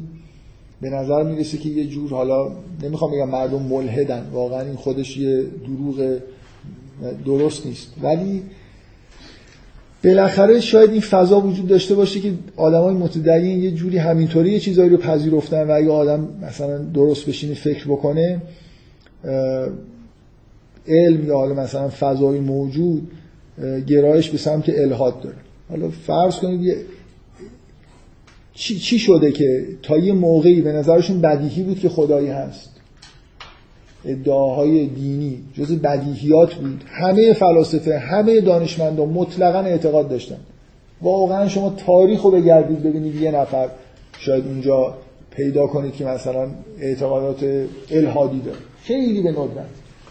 الان ممکنه یه نفر با همین تبلیغات در واقع نکته شاید همینه دیگه، اینقدر این تصویر عجیب و غریبه که یه نفر فکر میکنه اینا یا فکر نمی‌کردن، چون الان فکر میکنه که الان به جایی رسیدیم که این چیزا واضح نیست، استدلالا هم کار نمیکنه، پس یا تحت فشار بودن که مثلا مثل آدمی که توی زندان داره اعتراف میکنه به این که از ترس این که بره زندان میگه که به عقاید دینی اعتقاد داره، یا تحت فشار همه اعتقاد داشتن میترسیدن، یا هم آدمایی بودن سنتگرا بودن.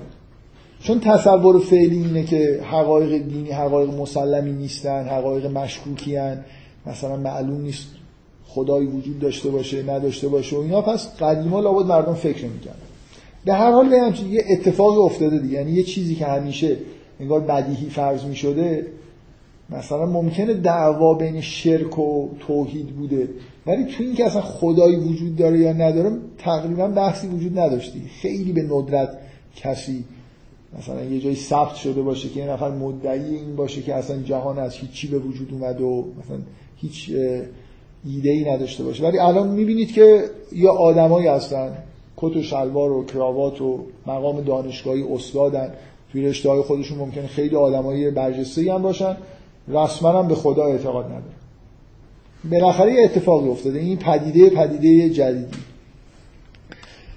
چجوری دفاع میکنن؟ میگن که اون اتفاقی که افتاده اینه، به اصطلاح فلسفی فرهنگ غرب رفته به سمت یه چیزی که بهش میگن پوزیتیویسم، حالا ورژن‌های خیلی افراطیش، یعنی اینکه ما باید شواهد واقعی ببینیم تا اعتقاد پیدا بکنیم، مثل فرض کنید تئوری‌های علمی. من به یه تئوری علمی اعتقاد پیدا میکنم برای خاطر اینکه عملا میتونم آزمایش بکنم و یه چیزی در موردش بفهمم. بذارید من بهتر بود اینو اول ازتون میپرسیدم قبل از اینکه وارد بحث بشم. یه جمله نقل قول معروفی هست که من اصلا نمیدونم از کیه، میگن یه جراحی، نمیدونم توش تاریخی، چون تو کتابای اینو دیدم که از نوع کتابایی نیستن که بخوان ریفرنس بدن و این حرفا، هم کتابای متداول مثلا فرض کنید پاپیولار نه اکادمیک، که یه جراح معروفی گفته که من به روح اعتقاد ندارم، وقتی اعتقاد پیدا میکنم که زیر چاقوی جراحی خودم ببینمش. من جراحی کردم روحی ندیدم. چقدر این فکر به نظر این حرف مسخره به نظر میرسه، کاملا مثل جوک دیگه. من مثلا به روح اعتقاد ندارم چون زیر مثلا چاقوی جراحی خودم مثلا روح قرار نیست زیر چاقوی جراحی تو آشکار بشه. خیلی نه، یعنی جراحی نرفت داره، بیکن جراح نبوده. نه بیکن نه، من چیز میکنم بیکن حرفای خیلی نامعقولی نزده، در حالی خیلی بعیده. اگرم بیکن بوده حالش خوب نبوده. خیلی جدی نگیرید، در حالی حرف مسخره است دیگه. اصلا یه جوری مثل اینی که من بگم مثلا من به هوا اعتقاد ندارم شرط بذارم، بگم من به هوا اعتقاد ندارم مگر اینکه مثلا فرض کن هوا رو ببینم، بعد دودم بهش نشون بده، بگه اینکه هوا این دوده، دودو من قبول دارم میبینمش. این مثل اینکه من یه چیزی نمیخوام قبول بکنم، یه مکانیسمی طراحی کنم که اتفاقا اینجوری به دام نمیفته. من مثلا فرض کنید وجود میکروب ها رو نمیپذیرم، مثلا فرض کنید من این ماهیگیرم، حالا این حرفو دارم، مگر اینکه توی تور ماهی من این میکروب بیفته. خب نمیفته، سوراخ تور ماهی تو میکروبا رو شکار نمیکنه. این که من یه شرط بذارم بگم من به فلان چیز اعتقاد پیدا نمیکنم، شرطم اینه که تو فلان تور بیفته و اتفاقا هم اون تور دقیقاً هم از اون نوع تورایی که اون توش نمیفته. این پوزیتیویسم اصولا یه همچین، حالا یه خورده به اصطلاح بدون اینکه کلمه از تیغ جراحی و تور گفته باشیم، خب ما میدونیم که به اون معنایی که مثلا یه تئوری علمی رو میشه تست کرد، یه ایده فلسفی رو نمیشه تست کرد. خب بنابراین تو هیچ اعتقادی به هیچ چیز فلسفی نمیتونی پیدا بکنی اگه واقعا بخوای مثلا در یه آزمایش تجربی تستش کنی. اینکه من به خداوند اعتقاد پیدا نمیکنم برای اینکه مثلا خدا در آزمایشگاه آشکار نمیشه، خدا در نمیدونم فلان شیوهی که علم رو میتونم بپذیرم خودشو آشکار نمیکنه. این ماهیتاً از همون نوعه. کی به تو حق داده که محدودیت بذاری توی شیوه کشف مثلا فرض کنید موجود؟ این که من باید برام یه چیزی محسوس باشه، من به چیزایی که محسوساً اعتقاد پیدا میکنم، نه به چیزایی که نامحسوساً. بعد این دایره محسوسات هم میره، اگه با دستگاه‌های آزمایشی من بتونم دیتکت بکنم بهش اعتقاد پیدا می‌کنم، وگرنه اعتقاد پیدا نمی‌کنم. این دقیقاً این نوع حرفا کارو به اینجا رسونده که خب حالا مثلا کوارک هم دیتکت نمیشه پس نباید بهش اعتقاد پیدا بکنیم. واقعا این مشکلی به وجود اومده دیگه و یه ریاکشن‌های جالبی هم فیزیکدان‌ها در مقابل این موضوع دارن. مثلا استرینگ تئوری که هیچ پایگاه اکسپریمنتال نداره چطور اینقدر مورد توجه فیزیکدان‌هاست؟ جواب دارن برای این حرف و جوابشون یه جوری عدول کردن از پوزیتیویسم.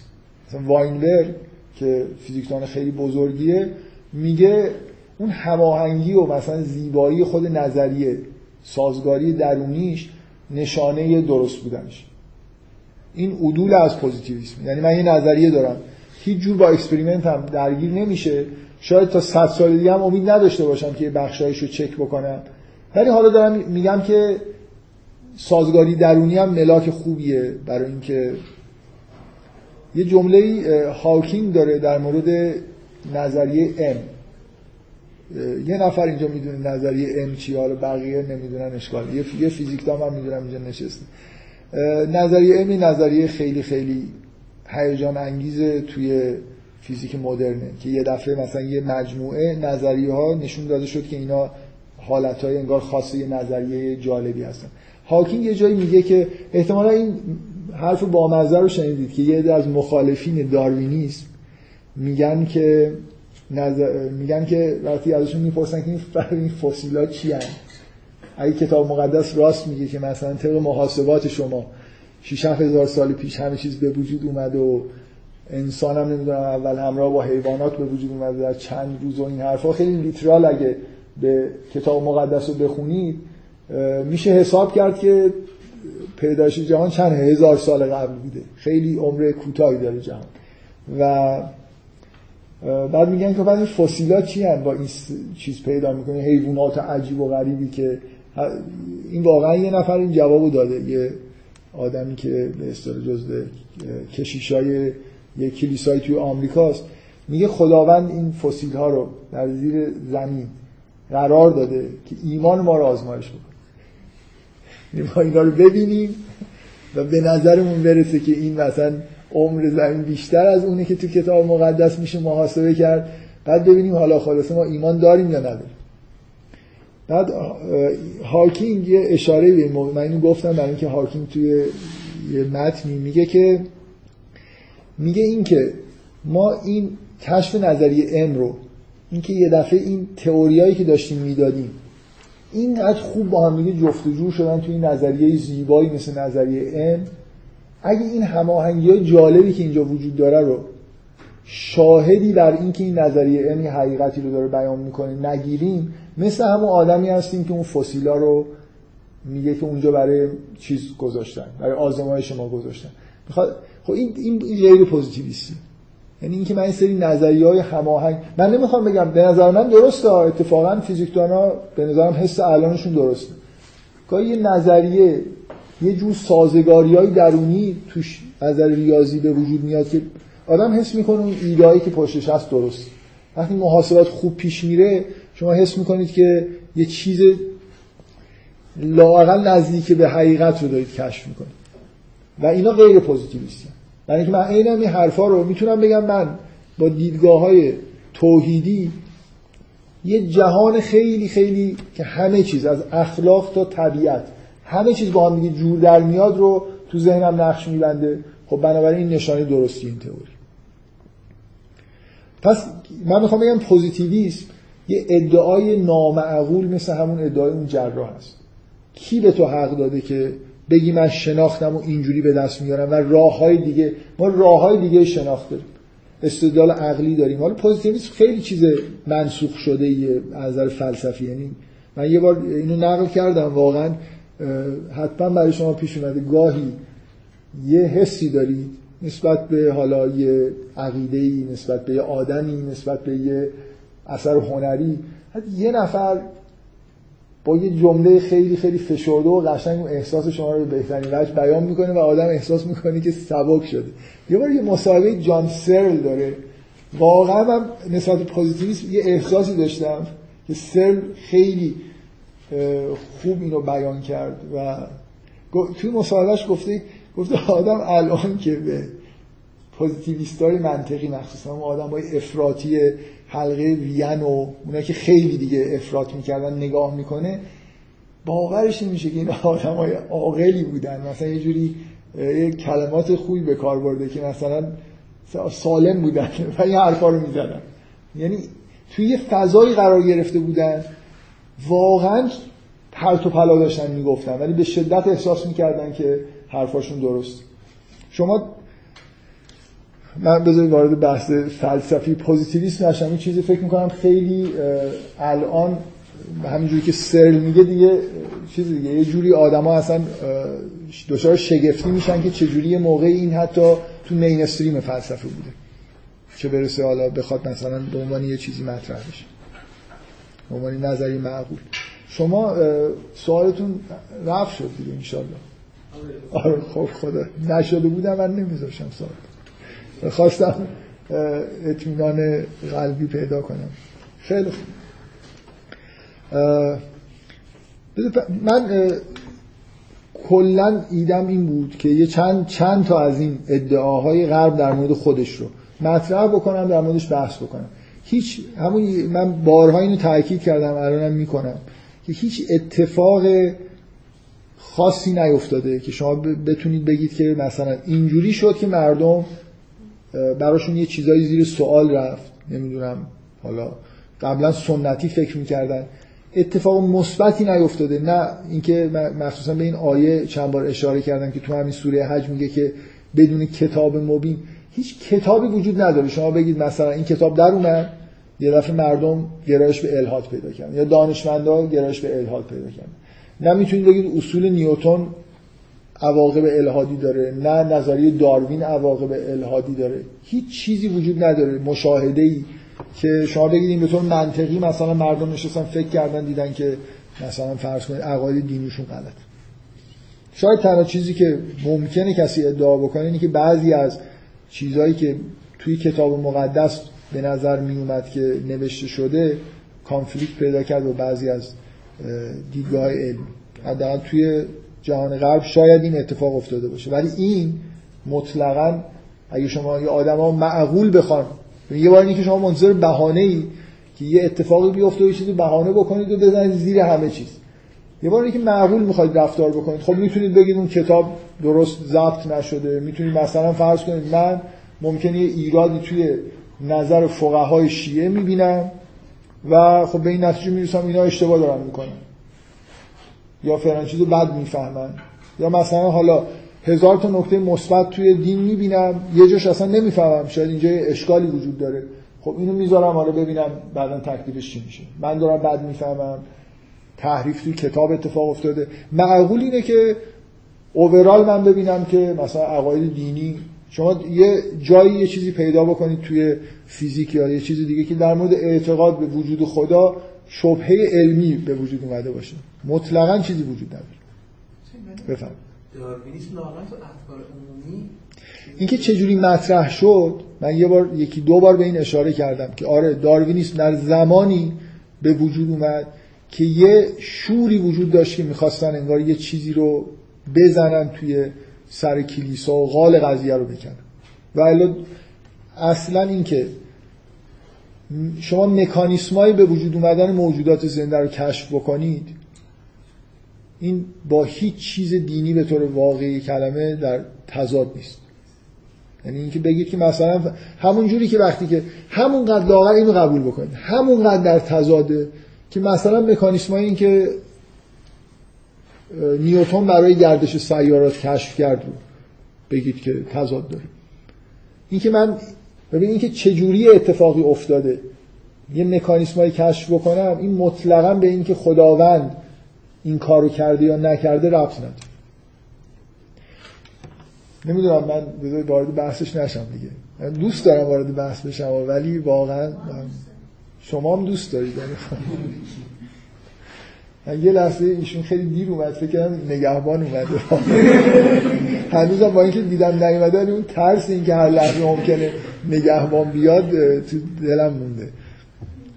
بذارید بحث رو من چون مخصوصا دیگه جلسه دیگه‌ای وجود نداره، 1% احتمال داره وجود داشته باشه، ولی من یک شنبه آینده 6 مارس درست کیا میلادی زندگی میکنن؟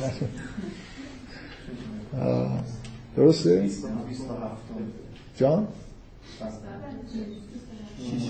6 من نمیدونم 6 مارس چیزام دارم میتونم بیام نه. همون 6 مارس یه مسافری میاد که من باید برم حتما استقبالش و حالا ممکنه نصف شب بیاد یا نمیدونم 6 مارس ممکن 10 شب باشه. بعید میدونم بتونم یک شنبه آینده بیام.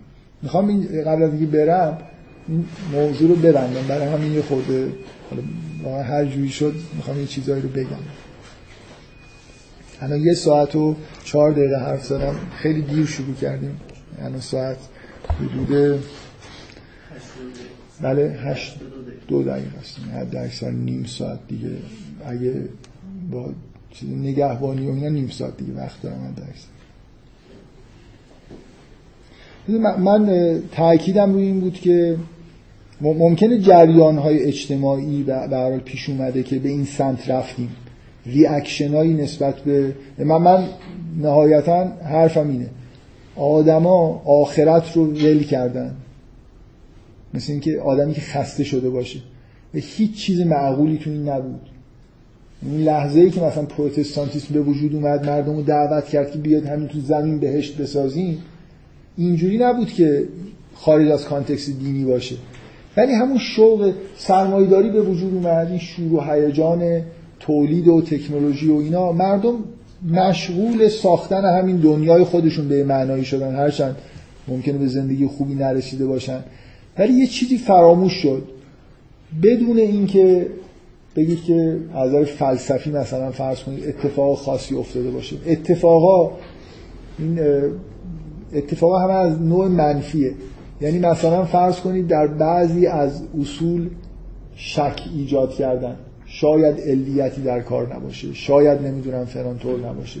حد اکثر اینه که شاید اون چیزایی که ما بهش اعتقاد داشتیم اثباتامون درست نبود. این خیلی فرق میکنه با این. کسی نیومد آخرت رو به عنوان یه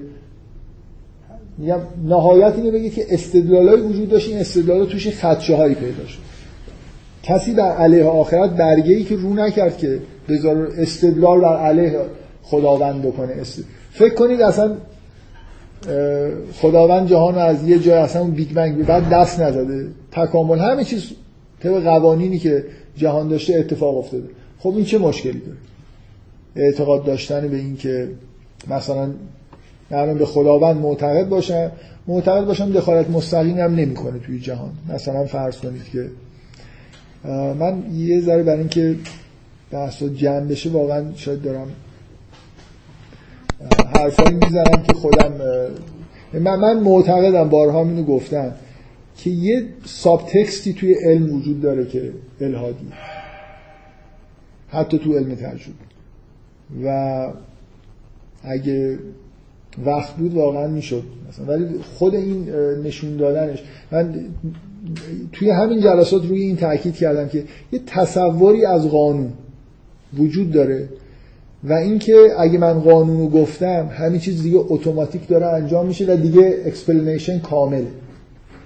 ممکنه بگید این جزء علم نیست، کدوم دانش این هم، ولی واقعا این فضا توی علم وجود داره.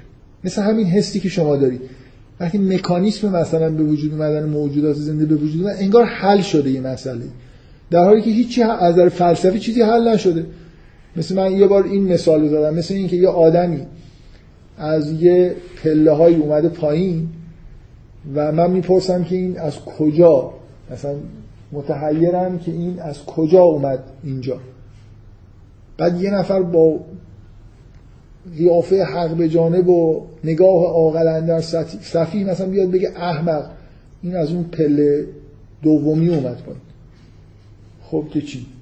ما سوالمون اینه که این خالص از کجا اومد، حالا دیدیم از پله اومد پایین، اینکه خب آره راستم داره میگه، این واقعا از آخرین کاری که کردیم بود که از اون پله اومد، مثلا پله دوم اومد رو پله اول تا اینجاشو دیدیم، ولی سوال اینه که این از کجا اومد دیگه.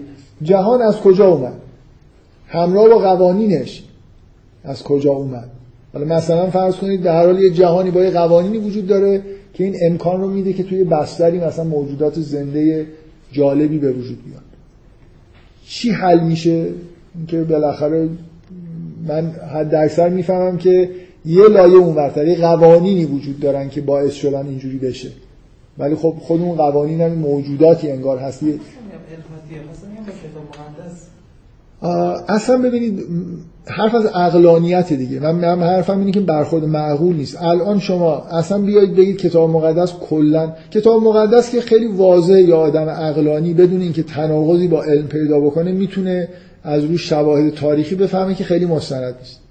واقعا در مورد کتاب مقدس تورات و انجیل و اینا که واضحه اینا قرن‌ها بعد جمع‌آوری شدن، یعنی شما همونطوری که مثلا شعر عمر خیام رو بررسی میکنید میگید که اکثر شعرها جعلیه، کتاب مقدس خب نهایتش اینه که شما سندیت کتاب مقدس و علم هم میتونه زیر سوال ببرید، مستقیما هم با نسخه شناسی. خب این چه ربطی به دین داره؟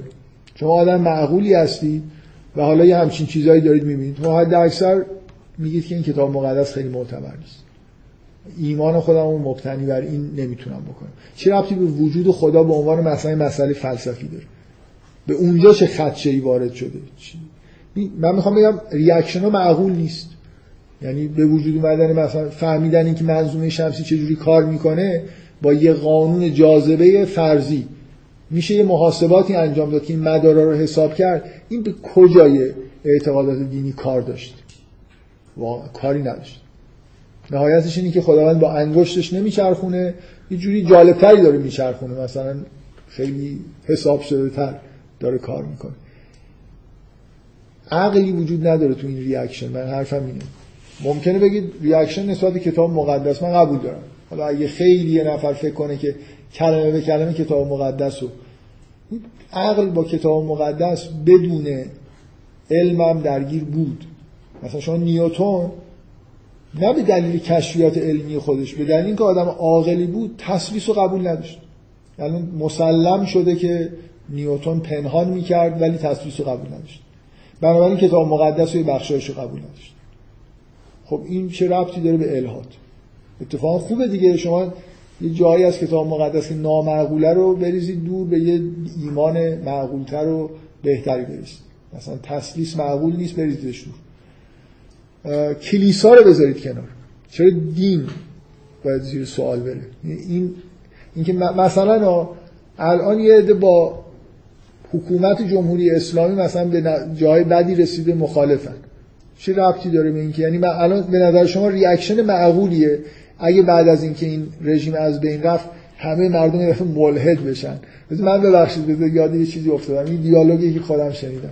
یه راننده تاکسی داد یه پیرمرد و پیرزن رو سوار کرده بود، موقعی که هنوز دو نفر جلو سوار می‌کردن.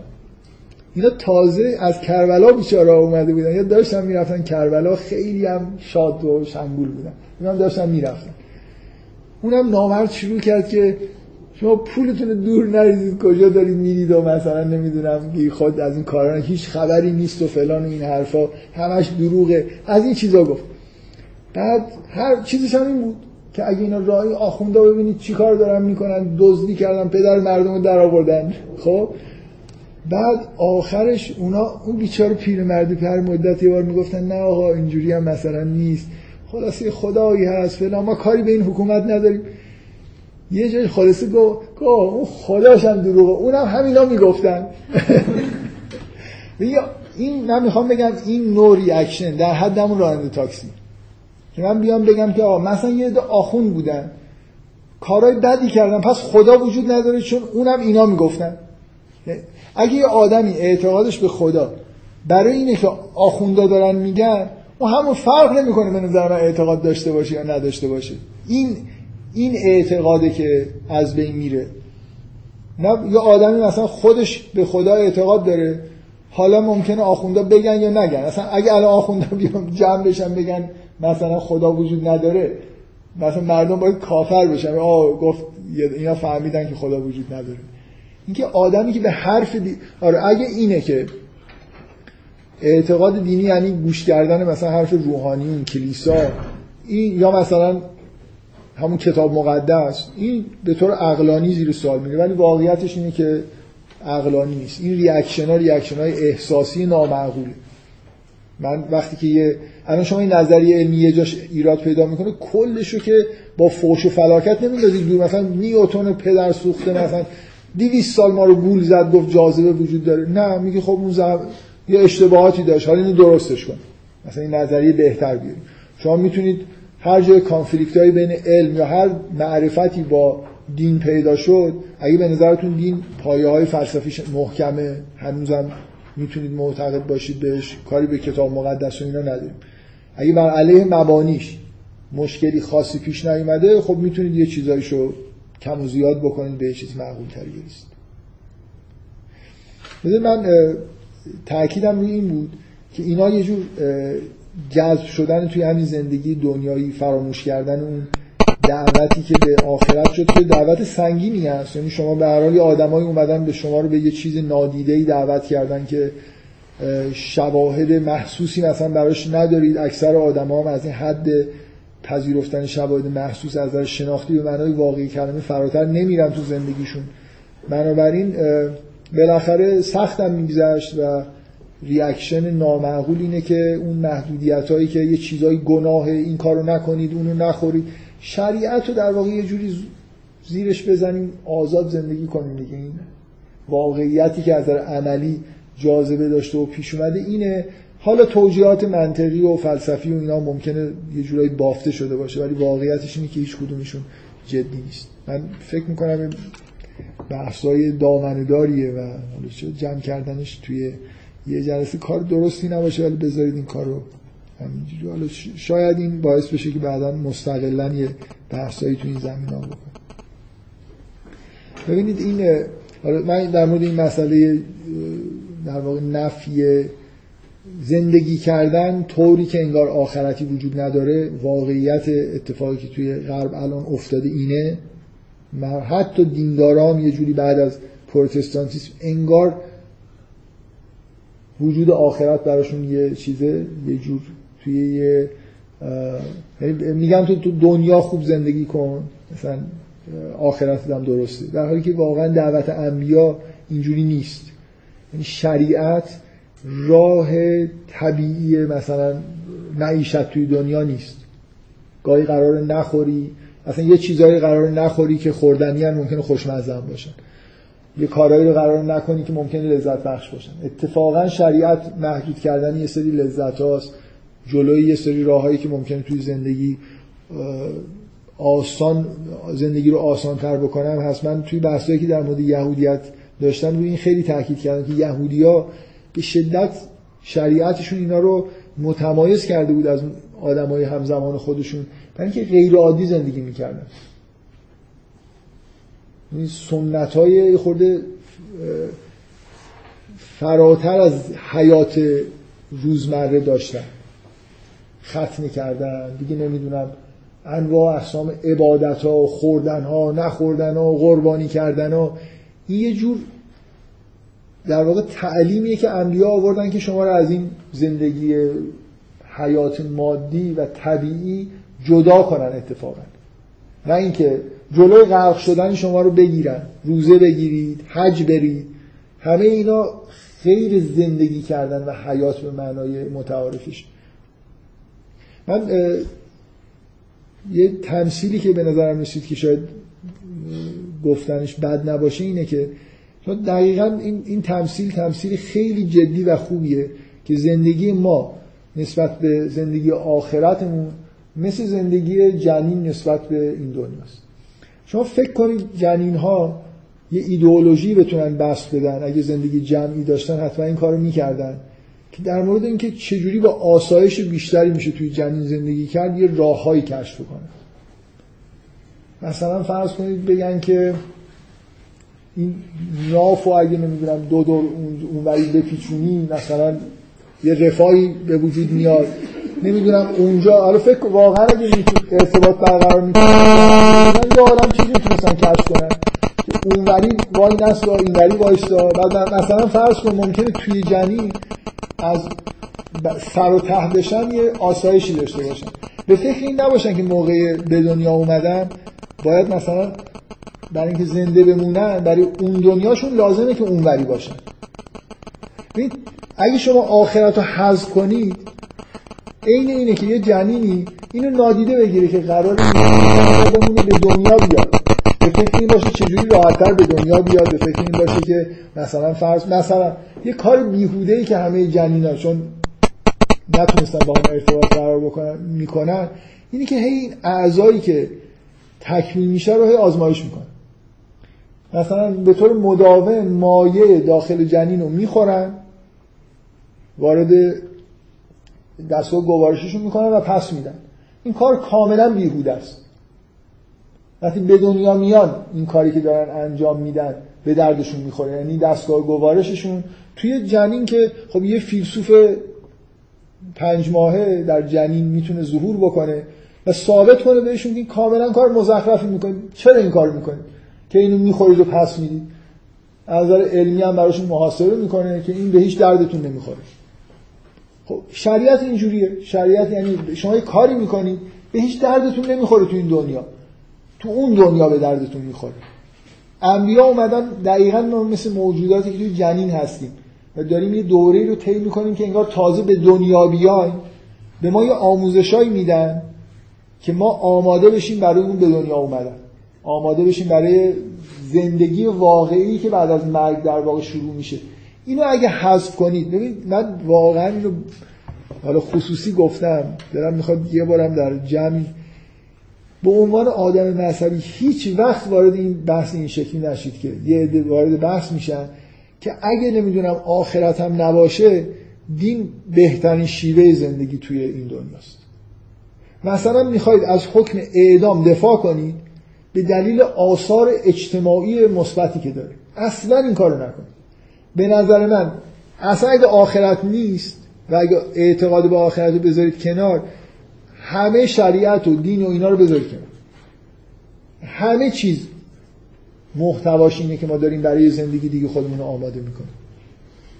دقیقا غربی‌ها بحثشون اینجوریه که مثلا حالا آخرت رو که اونو چون نمیدونیم انگار فرض نکنیم، حالا بیایید با هم دیگه بحث کنیم.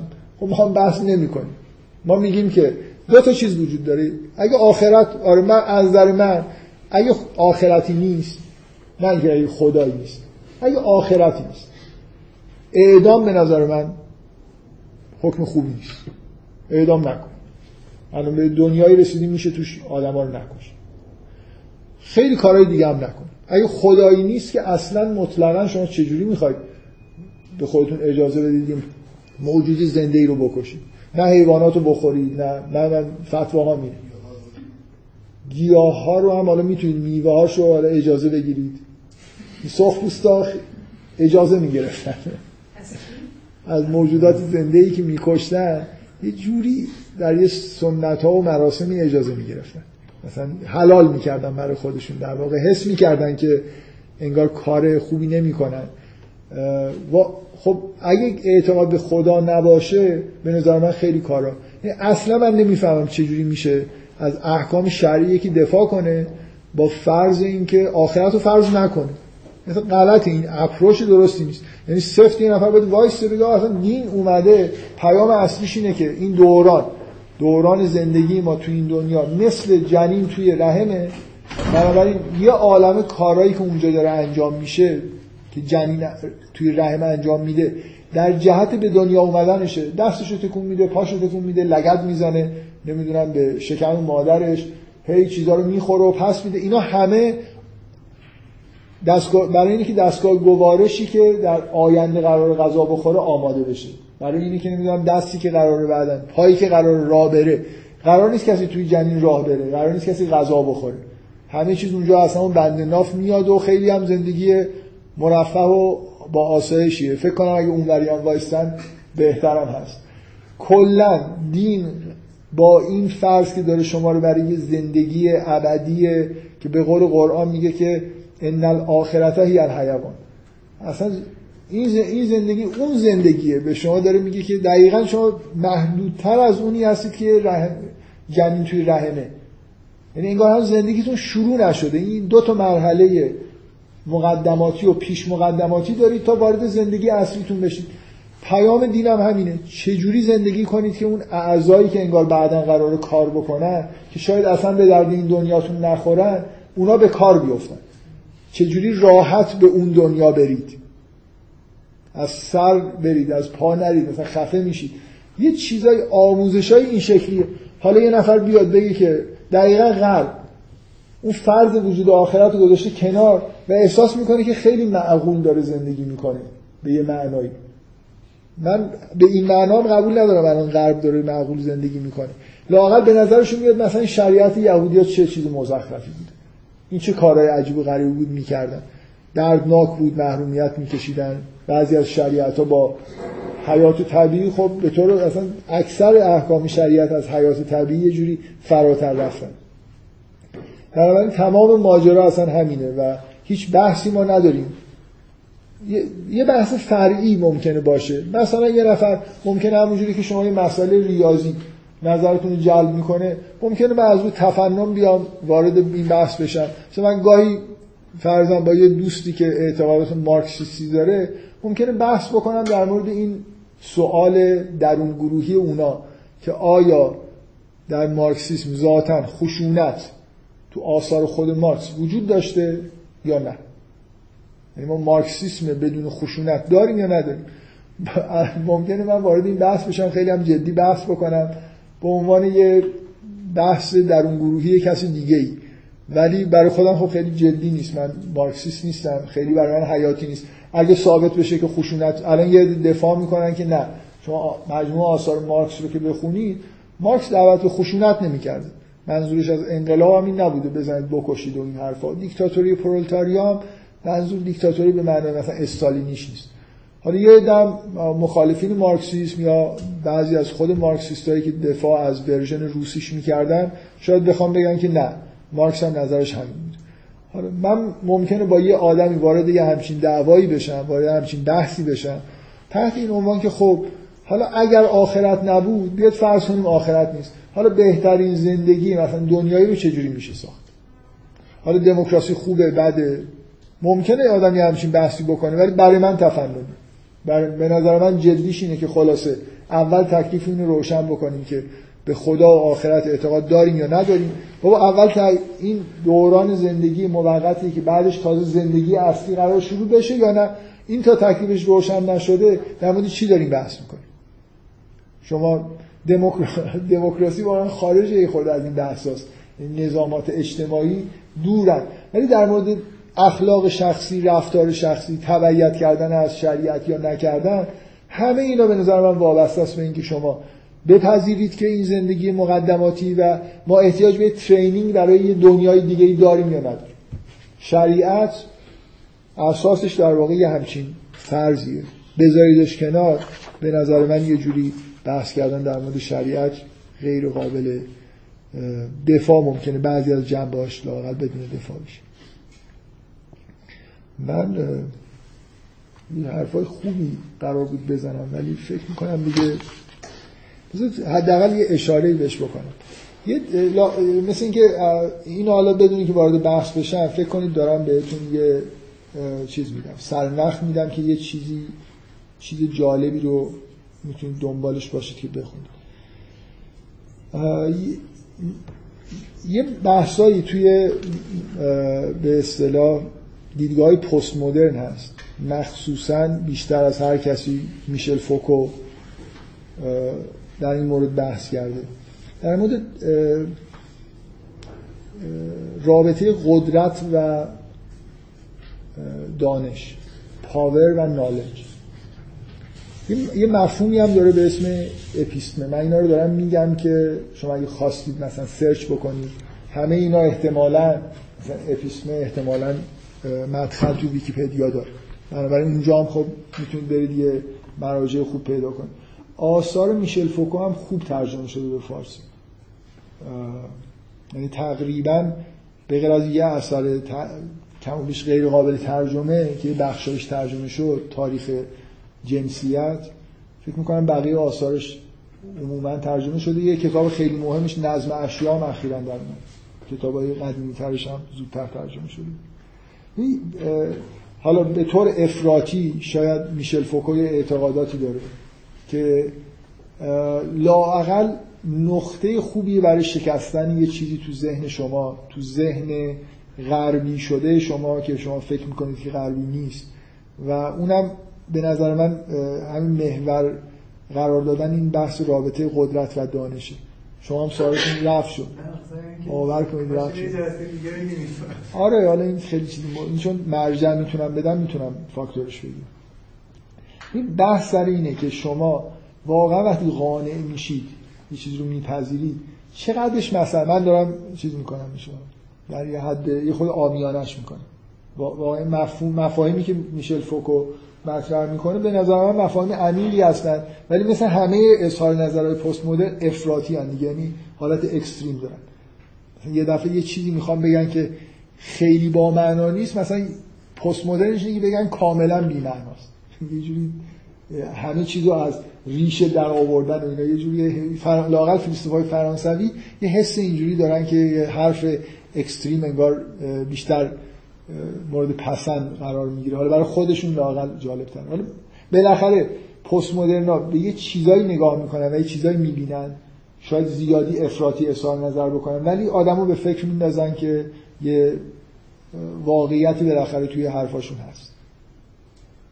اینکه مثلا فرض کنید، حالا من دارم اینجوری بیان خیلی ساده میگم، شما وقتی عقیده رو میپذیرید، چیزی به نظرتون حقیقت میرسه، نالج پیدا میکنید، چقدرش واقعا توسط منطق و استدلال و ایناست، چقدرش ناشی از قدرتیه که پشت اون ابراز عقیده وجود داره. یعنی مثلا شما اینکه کلیسا حاکم بود حرفاش منطقی بود یا نه؟ زور دستشون بود، حکومت دستشون بود. الان ساینس اینقدر محترم شده به دلیل اینی که مثلا هیچ مبانیش مشکلی نداره، خیلی مبانی و قرصی داره، یا نه وصل به منابع قدرت. اینکه مخلوطی از حداقل اینو میشه گفت مخلوطی از قدرت و منطق و چیز عقاید آدما رو شکل میده. مینستریمای فکری، چه توی یه جامعه، چه توی یه فرهنگ به طور کلی، یا حتی توی یه شاخه از علم،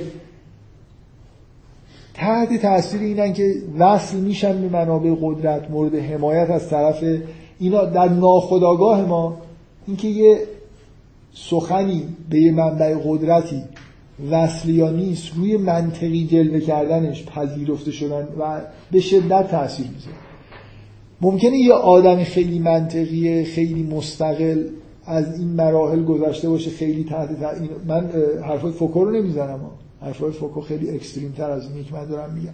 من دارم اون چیزی که به نظر من واضحه و فوکو حالا با هزار جور شواهد تاریخی داره سعی میکنه توی کتاباش نشون بده. یکی از پروژه‌های مهمیه که فوکو تقریبا تو همه آثارش داره، نشون دادن اینکه اون چیزی که توی یه زمانی مثلا به قول خودش اپیستمه است، اینجوری نیست که مشکل منطقی نداره، اینجوریه که یه مخلوطی از ابراز قدرت و وصل شدن به منابع قدرت با حالا یه جور استدلالایی که بیشتر شاید به نظر ظاهری برسه وجود داره پشتش هست.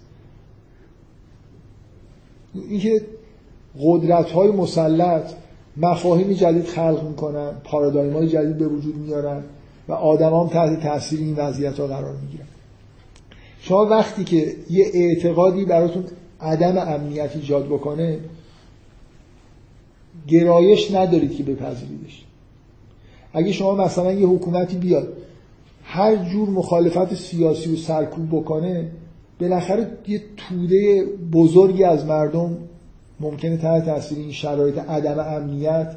شما الان مثلا فرض کنید توی یه حکومت دیکتاتوری، اگه همون حرفای دیکتاتور رو بزنید امنید، اگه حرفای خلاف دیکتاتور بزنید زندگیتون برباد. بنابراین توی شرایط بایاس شده ای دارید فکر میکنید و اینجوری نیست فکر کنید که میشه توی همچین شرایطی واقعا اینکه این حالا منطقی هست یا نیست رو به راحتی دید. چجوری مثلا فرض کنید افکار احمقانه هیتلر اینقدر طرفدار پیدا میکنه؟ بیشتر با اون پیرن قهوه‌ایایی که میان تو خیابون و مثلا فرض کنید آدم ها رو کتک میزنن حرفش پیش میره تا اینکه مزخرفاتی که داره میگه منطق پشتش باشه. بالاخره وقتی آدما میبینن که اگه به این عقیده وصل بشن زندگیشون به خطر نمیفته، بلکه ممکنه به یه جایی هم برسن هرچی بیشتر مثلا عقاید رو بپن. فکر نکنید توی حکومت دیکتاتوری آدمایی که ابراز ارادت میکنن اینا واقعا دارن ادا در میارن، خیلی هاشون نمیفهمن و به نظرشون واقعا میرسه که عقاید رو میپذیرن. من خیلی سطح حرف فوکو را آوردم پایین، فقط میخواستم به این اشاره بکنم که این تحول از دنیای قدیم به دنیای جدید واقعا یه جور تغییرات توی همین اپیستم هست. یعنی یه روزی عقاید دینی با اون نظام فئودالی در اروپا با هم دیگه قدرت رو تشکیل میدادن، با هم دیگه به یه چیزی رسیده بودن، انگار به حالت استیبلی رسیده بودن و هم به اشراف و فئودالا هم به دین یه جوری انگار با اون شیوه تولید اون زمان همه چیز هماهنگ شده بود و یه دفعه این شیوه تولید شکست. یعنی وارد به طور نه خیلی ناگهانی بالاخره یه جهشی اتفاق افتاد از نظر اقتصادی، وارد دوران سرمایه‌داری شدیم و کلیسا به عنوان ایدئولوژی در واقع، دین به عنوان ایدئولوژی اون دوران خودشون نتونست هماهنگ بکنه و این دوران جدید ایدئولوژی خودشو به وجود آورد. مدرنیسم یه ایدئولوژی در واقع، یه جایگزینی برای دین توی دنیای مدرن، از علم استفاده میکنه برای معقول جلوه دادن ادعاهای خودش. بالاخره ما توی دورانی داریم زندگی میکنیم که یه جور پارادایما، یه جور دانش ها و نالج های جدیدی که وصل به منابع قدرت فعلی هستن و اون چیزهایی که به نفع نظام موجود هست و دارن میگن رو در واقع به نظر اون معقول جلوه میکنه. حرفایی که کاملا 500 سال قبل دیوانگی محض حساب میشد الان معقول به نظر میاد، در حالی که همونطور یه حرفی که بدیهی 500 سال قبل ممکنه الان نامعقول جلوه کردن یا بدیهی جلوه کردن یه مقدار برمیگرده به اون مراکز دانش، مراکز قدرت که از چی انگار چی با مراکز قدرت مستقر شده چه جور دانشی هماهنگی داره. من به شدت بحثو ساده کردم ولی واقعا این موضوعیه که تا دلتون بخواد براش مرجع به زبان فارسی و انگلیسی وجوده، اصلش هم فرانسه است، ولی به هیچ چیز مبهمی تو آثار فوکو باقی نمونده که لااقل به انگلیسی به خوبی ترجمه نشده باشه. از مصاحبه‌هاش گرفته همه چیز موجود، هم تو این جور چیزا تو اینترنت فری میتونید، اگه اینترنت کار کنه کار نمی‌کنه. بهشت اینترنتی مرکز تحقیقات هم متاسفانه از 2-3 هفته قبل تبدیل به جهنم شده، نه به جایی میتونیم وصل بشیم، ایمیلمون هم نمیتونیم چک کنیم. قبلا همش پوز میدادیم که آره شما فیلتر دارید ما فیلتر نداریم. خب من خیلی چیزای دیگه اینجا مونده تو میگم تا این نگهبان نیومده، اگه اشکال نداره چون من جلسه آخره من یه چیزای دیگه هم بگم. من یه چیز مشخص برام اینه که از ابتدای این جزء ایدئولوژی مدرنیسمه که این وضعیت فعلیه. مثلا فرض کنید کسایی که تفکرات الحادی دارن این وضعیت فعلیه موجود توی دنیا رو برمیگردونن به 300-400 سال. ولی وقتی تاریخ رو میخونید میبینید که مثلا گالیله، کوپرنیک، کپلر، گالیله مطلقاً خارج از تفکر دینی نیستن، مطلقاً این آدمای به شدت، مثلا نیوتن آدم به شدت نظر دید، کپلر وحشت نه اصلا باورتون نمیشه که اصلا آدمای مذهبی اینجا اصلا وجود نداره، اینقدر مذهبی و مثلا زندگی خودشون وقت رو مثلا پرسنل احساسشون اینه که وقت خدا کردن. نیوتن که اصلا اواخر عمرش رفت دیرنشین شد و خیلی هاشون، پاسکال، همه شخصیت ها از یه جای، دکارت، اینا همه بالاخره به شدت اعتقادات دینی دارن تا قرن 18 هم که مطلقا اینجوریه. فقط یه آدمایی که ساینتیست نیستن. یه جرقه‌های الحادی توی اطراف انقلاب فرانسه هست. مثلا لاپلاس یکی از معدود آدمایی که ساینتیست مهمیه و عقاید الحادی به نظر میاد داره که بعد از انقلاب فرانسه بالاخره آدم بعد انقلاب فرانسه است. ولی خب اینم خیلی چیز لوکالیه، خیلی اینجوری نیست که اتفاق خاصی بیفته. واقعیت اینه که 100 150 سال حد اکثر اینجور عقاید غیر دینی و حتی این ایدئولوژیایی که تاریخ نویسیایی که کلیسا رو متهم به مبارزه با علم و این چیزا میکنن حد اکثر 120 سال سابقه داره. من یکی دو بار تو اون سخنرانی دانشگاه تهران هم که من خیلی وقت قبل ریفرنس هم دادم که اینا از کی این حرفا دقیقاً توی انگلستان و بعداً تو بقیه جای دنیا مطرح شد. من میخوام تباری که برای خودشون قائلن یه مقدار به نظر میرسه که غیر واقعی. من کنجکاوی یه کنجکاوی بین المللی وجود داره و یه عالم تئوری پردازی که ما چجوری مثلا وارد دنیای مدرن شدیم، مثلا جهان چجوری از دوران مثلا فرض کنید قرون وسطا وارد یه دورانی شد که بهش میگن دوران مدرن، حالا یه عده میگن وارد دوران جدید شد، دوران پست مدرن. بعضیا قبول دارن که اصلا چیزی به اسم دوران پست مدرن وجود داره، بعضیا قبول ندارن. فرانسوی‌ها قبول دارن، آلمانی‌ها مثلا خیلی قبول ندارن. مثلا هابرماس نماینده مهم متفکرین معاصره که اصلا چیزی تحت عنوان پست مدرنیسم رو خیلی به رسمیت نمیشناسه. میگن ادامه همون پروژه مدرنیسم. حالا پروژه مدرنیسم توی ذهن بعضیا طوری تعریف شده به عنوان پروژه که خب یه بخشش اینه که خودشو زیر سوال ببره. بنابراین چرا میگیم که از مدرنیسم خارج شدیم؟ در ذات مدرنیسم این بوده که در ذات مدرنیته این بوده که میشه مبانی خودشو آدم ببره زیر سوال. اینکه فضای جدید پست مدرن اصلا یعنی چی؟ من یه نکته میخوام بگم یه کنجکاوی دیگه میشه برای آدمای متدین وجود داشته باشه که اون وارد شدن به دوران مدرن به غیر از حالا اون مسائل اجتماعی توی این 120 سال اخیر چرا رفت به سمتی که گرایش‌های غیر دینی و گاهن الهادی به وجود اومد.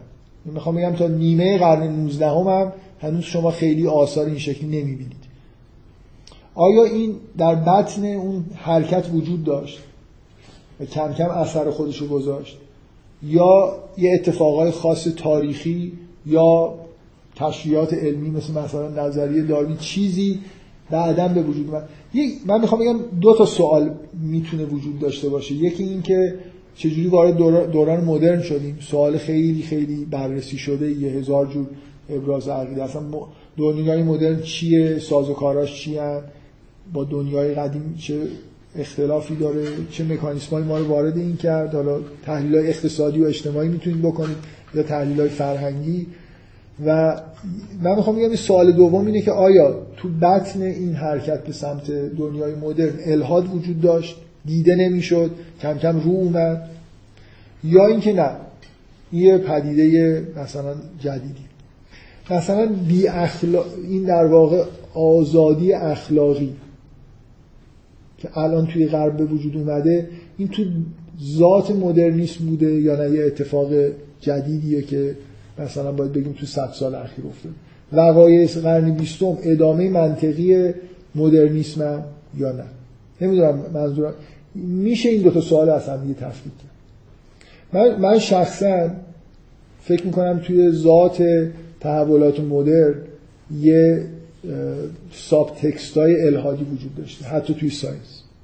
و همیشه هم اینو گفتم ولی هیچ وقت من بحث دقیقی نکردم، یعنی که نجاش اینجاست نجاش اونجاست، یه جوری احتیاج به جلسات سومی داره که خب من یه همچین کاری نمی‌کنم، جلسات سوم نمیذارم.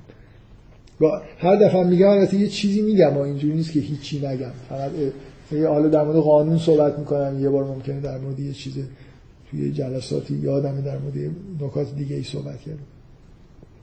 من میخوام در مورد این شکسته شدن اون حریم‌های اخلاقی مخصوصا یه نکته فقط بگم، یه چیزی اضافه کنم به این حرفا.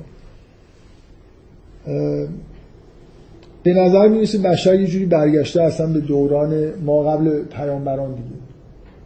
از لباس پوشیدنش که لباس نمیپوشن گرفته تا هر جور مثلا روابط آزاد مثلا جنسی، خوردن هر چیزی، چه میدونم مثلا یه جور حتی شما شور مشرکانه هم توی جهان نمیدونم چقدر اینو حس کردید. اگه یه خورده توی جریان فرهنگ روز باشی فکر میکنم این خیلی محسوسه که تو 20 سال اخیر اصلا گرایش به عقاید مشرکانه قدیمی، اگه این کتاب رازی داوینچی نه فیلم رازی داوینچی که کسی خونده باشه اصلا این حس اونجا هست.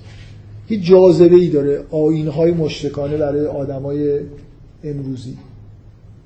اصلا انگار یه جوری از نظر اخلاقی رفتیم دوباره به اون نقاط خیلی دور تاریخ بشر.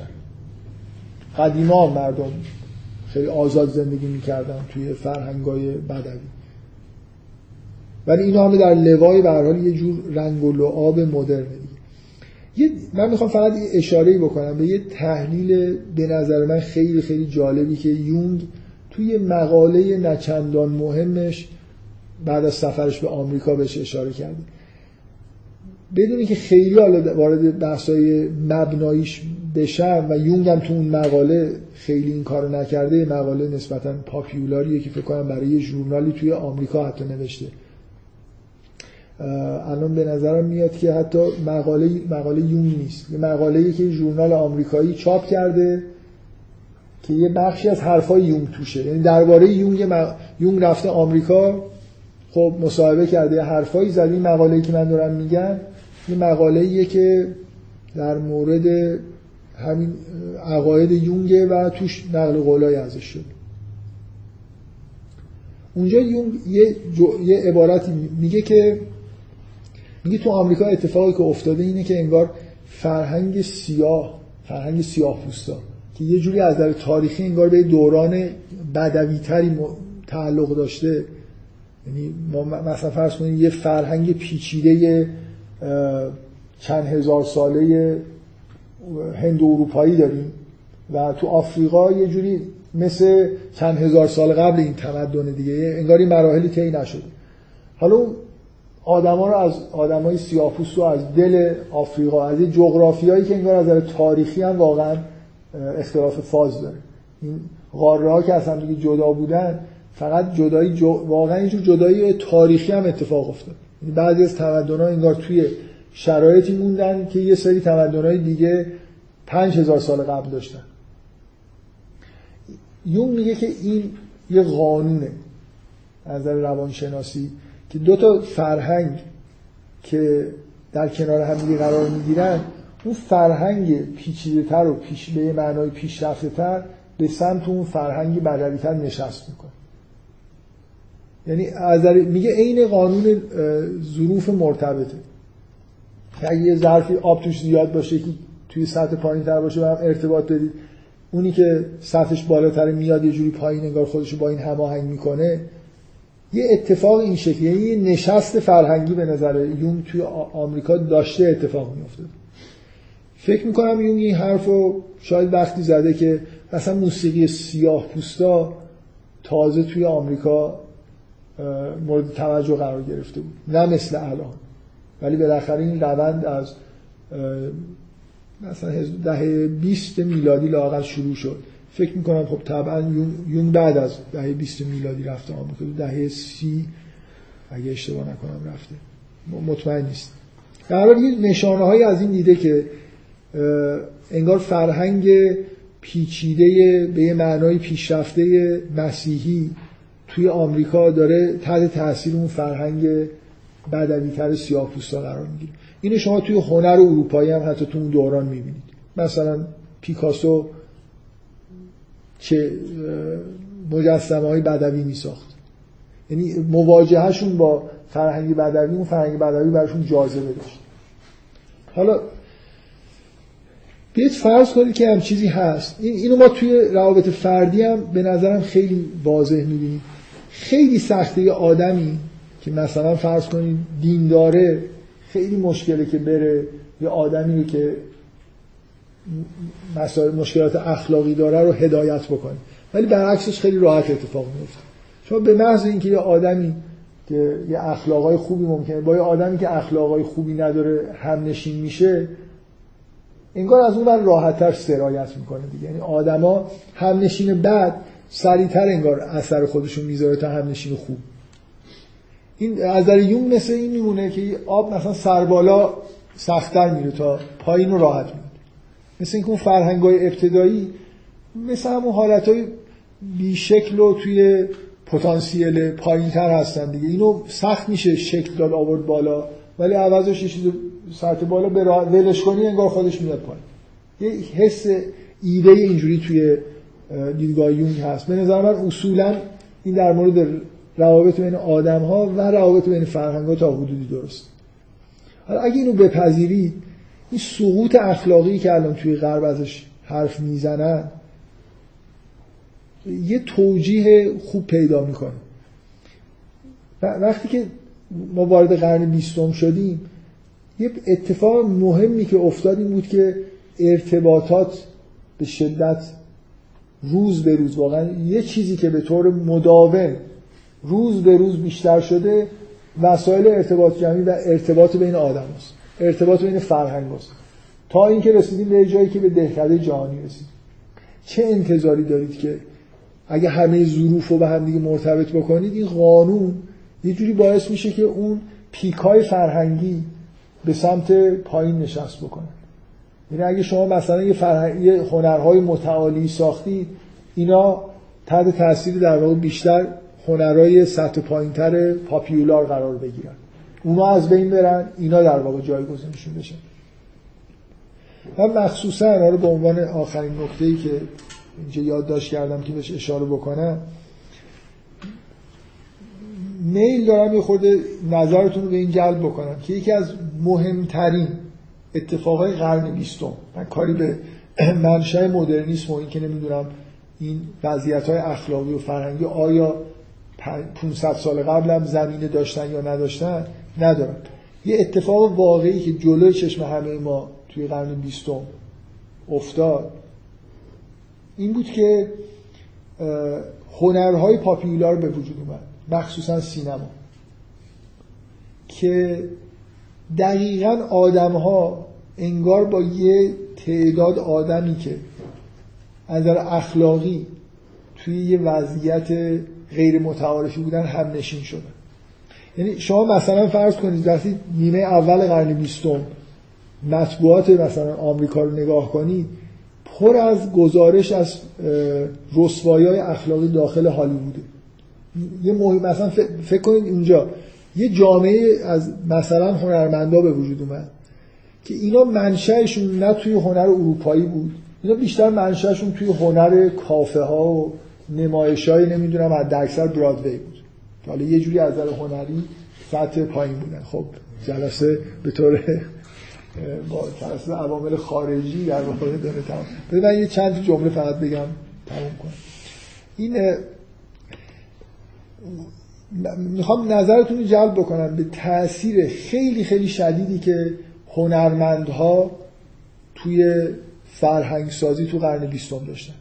یه پدیده به معنای واقعی کلمه خیلی متأخر. یعنی اولا هنرمندا توسط هیچ منبعی گزینش نمیشن به غیر از اینکه بتونن مثلا آثار هنری که بفروشه با مکانیسم‌های کاپیتالیستی، یه آدمی که میتونه یه چیزی تولید بکنه که فروش خوبی داره، جذب مثلا فرض کنید هالیوود، جذب موسیقی پاپیولار و الی آخرش.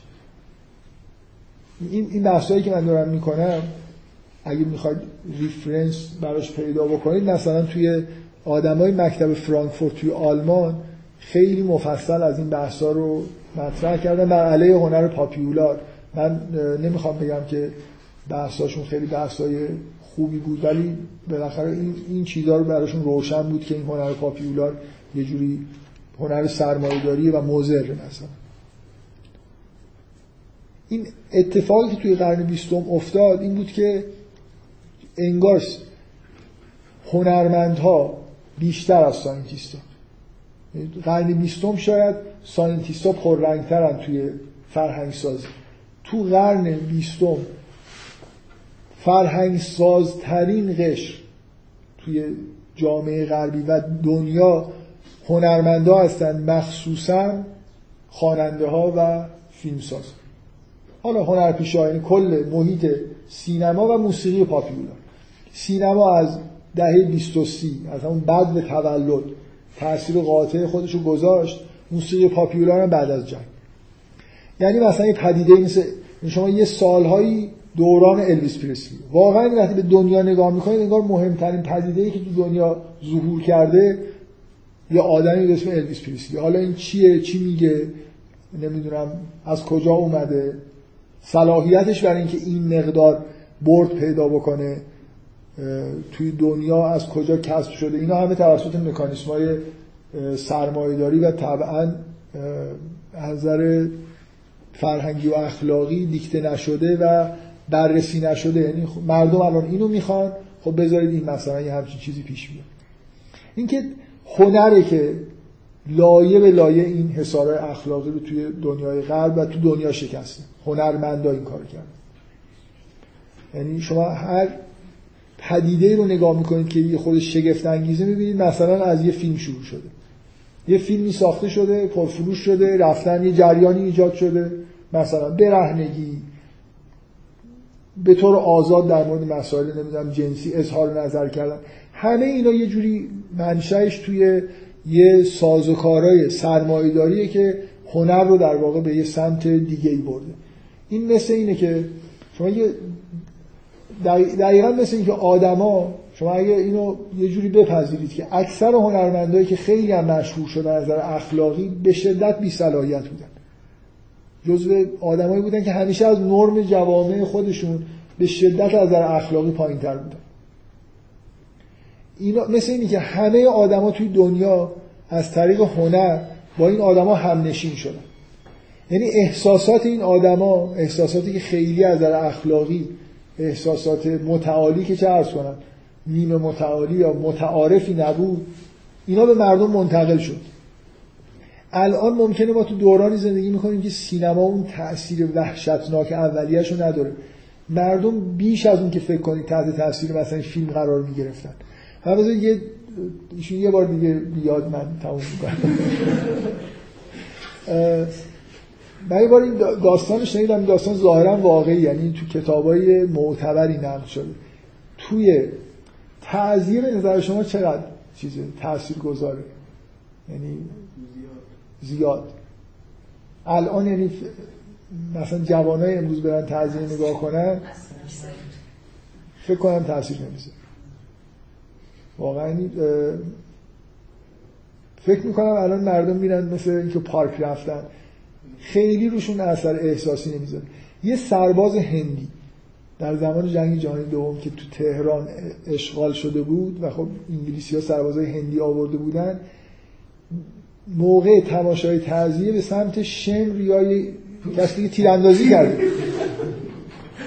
ببین نمایش الان یه جوری ما نسبت بهش اینقدر دیدیم حالت خونسا پیدا کرده، یه روز اینجوری نبوده. یعنی مردم هر چیزی می‌دیدن تقلید می‌کردن، به شدت تاثیر می‌ذاشت.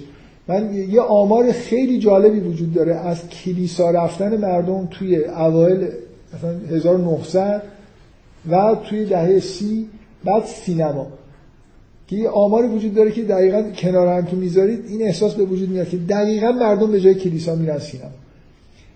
یه آمریکایی فکر کنم آمار اینجوریه که توی آمریکا به طور متوسط توی دهه 30 هر آمریکایی هفته یه بار رفته سینما. یعنی مثل این که به جای، حالا ممکنه همه نرفتن ولی آمار اینقدر بالاست. یعنی درسی خیلی قدیمی ها سینمای صامته، این قدیم پدیده بوده که تاثیرگذار بوده.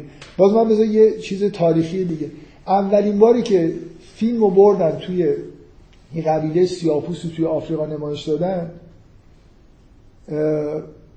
یه عده فرار کردن از ترس و بقیه هم که نشسته بودن مثلا چشماشون رو بستن یا دستشون رو گذاشتن جلوی چشماشون، چون حسشون اون بود که این سحره. من میدونم چیزی اینجا نیست ولی داره یه چیزی اینجا ظاهر میشه که من میدونم نیست.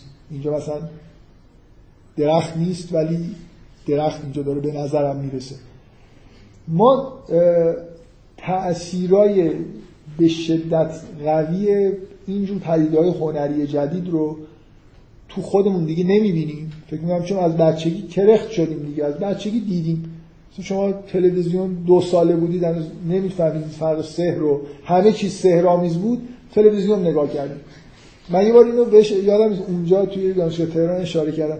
این پدیده خیلی جالب برام اینه که آدمایی الان وجود دارن، یکی دو نسل مثلا آدمای مثلا بالای 60-70 سال اصلا نمیتونن کارتون نگاه کنن، ارتباط برقرار نمیکنن، چون بچگی ندیدن. ما راحت از بچگی دیدیم. خب واقعیت این خیلی چیز غیر عادیه دیگه، مثلا اینکه بمب منفجر میشه ولی حد اکثر لباسای شخصیت کارتونی. خب این بچه‌ها میخندن به انفجار بمب، یعنی اصلا یه مثل این قرارداداییه که از یه روزی که برای ما طبیعی، همه چیز طبیعی بود، با ما گذاشته شده و ما اون قراردادا رو به راحتی میفهمیم. نه معقوله نه هیچ. و بالاخره من میخوام بگم یه پدیده‌ای که الان وجود داره که نتیجه سرمایه‌داری هست، ولی بالاخره تفکیک کردن این مسئله به نظر من مهمه که شما نقش هنر رو توی این اگه قبول داشته باشید که الهاد عقاید تحت تاثیر سبک زندگی هست، یعنی شما وقتی اخلاقتون، رفتارهای اخلاقیتون دچار اختشاش بشه نمیتونید عقاید درست رو توی خودتون در واقع به وجود بیارید و حفظ بکنید. خیلی کلاس جالبیه که همه اون پنجره دارید نگاه میکنید. به هر حال من دوست داشتم که آخرین جلسه این نکته رو یادآوری بکنم که این یه پدیده جدای از حالا صرف این شتاب فوق‌العاده بعد از مخصوصا جنگ جهانی دوم نتیجه این پاپیولار شدن یه سری هنرها و ابراز شدن یه سری احساسایی که احساسای از نظر اخلاقی به هیچ وجه استاندارد و چیزی نبودن. یعنی هنرمند هر چی تجربیات خیلی خیلی خصوصی خودش هم روی پرده ظاهر کرد و همه هم فکر میکنن که همون مثلا این چیز، وقتی یه چیزی روی پرده انگار ظاهر میشه دیگه طبیعیه، حالا میشه تقلید کرد. میزان تقلیدی که مردم از هنرمندا کردن به نظر من الان شاید یه خورده دیگه به یه حالت کرختی ما رسیدیم. یه روزی فوق‌العاده بود، یعنی اگه الویس پریسلی این لباسو میپوشید دیگه همه اون لباس رو میپوشید. اما یه مقدار تنوع زیاد شده و این پدیده، من هنوزم گاهگداری نمایش‌های اجراهای زنده بیتلز رو مثلا میبینم نمیتونم شگفت زده نشم که این همه شور و هیجان و جیغ و داد و غش کردن و اینا غیر طبیعی. الان تقریبا دیگه اینجوری غش نمیکنن، یعنی گذشتیم از اون پیک تأثیرات فوق‌العاده این آثار هنری پاپیولار روی مردم، ولی این موج ایجاد شد دیگه. یعنی اون سبک زندگی هالیوودی، سبک زندگی خواننده‌هایی که همه مواد مخدر مصرف می‌کردن، اینا کاملا یه چیزایی رو در واقع سدای اخلاقی رو شکست. خب ببخشید من دیگه تموم می‌کنم، فقط چون ممکنه دیگه شما رو نبینم و برم حج، چیزی هم قول میدم که شما رو دعا کنم، هم به شدت التماس دعا دارم. آره اتفاقا حرف خوبی زدید، واقعا من مطمئنم که بعضی از حرفایی که میزنم درست نیست. یه بار ببخشید من اینم خاموش کردم، حالا اون یکی اصلی روشن. یه 2 ماه قبل یه نفر که من نمیشناختمش منو دید که مثلا از دور این جلساتو گوش میکرد و خب خیلی هم ابراز علاقه میکرد. بعد برگشت به من گفت که گاهی توی سرگانی این حرفایی که شما میزنید مستقیما وارد مغز من میشه یا مغز ما میشه. واقعا ترسیدم، من مطمئنم که درصدی از این حرفایی که میزنم غلطن، مثلا خب همش که درست نیست، ناقصن، اشتباهن.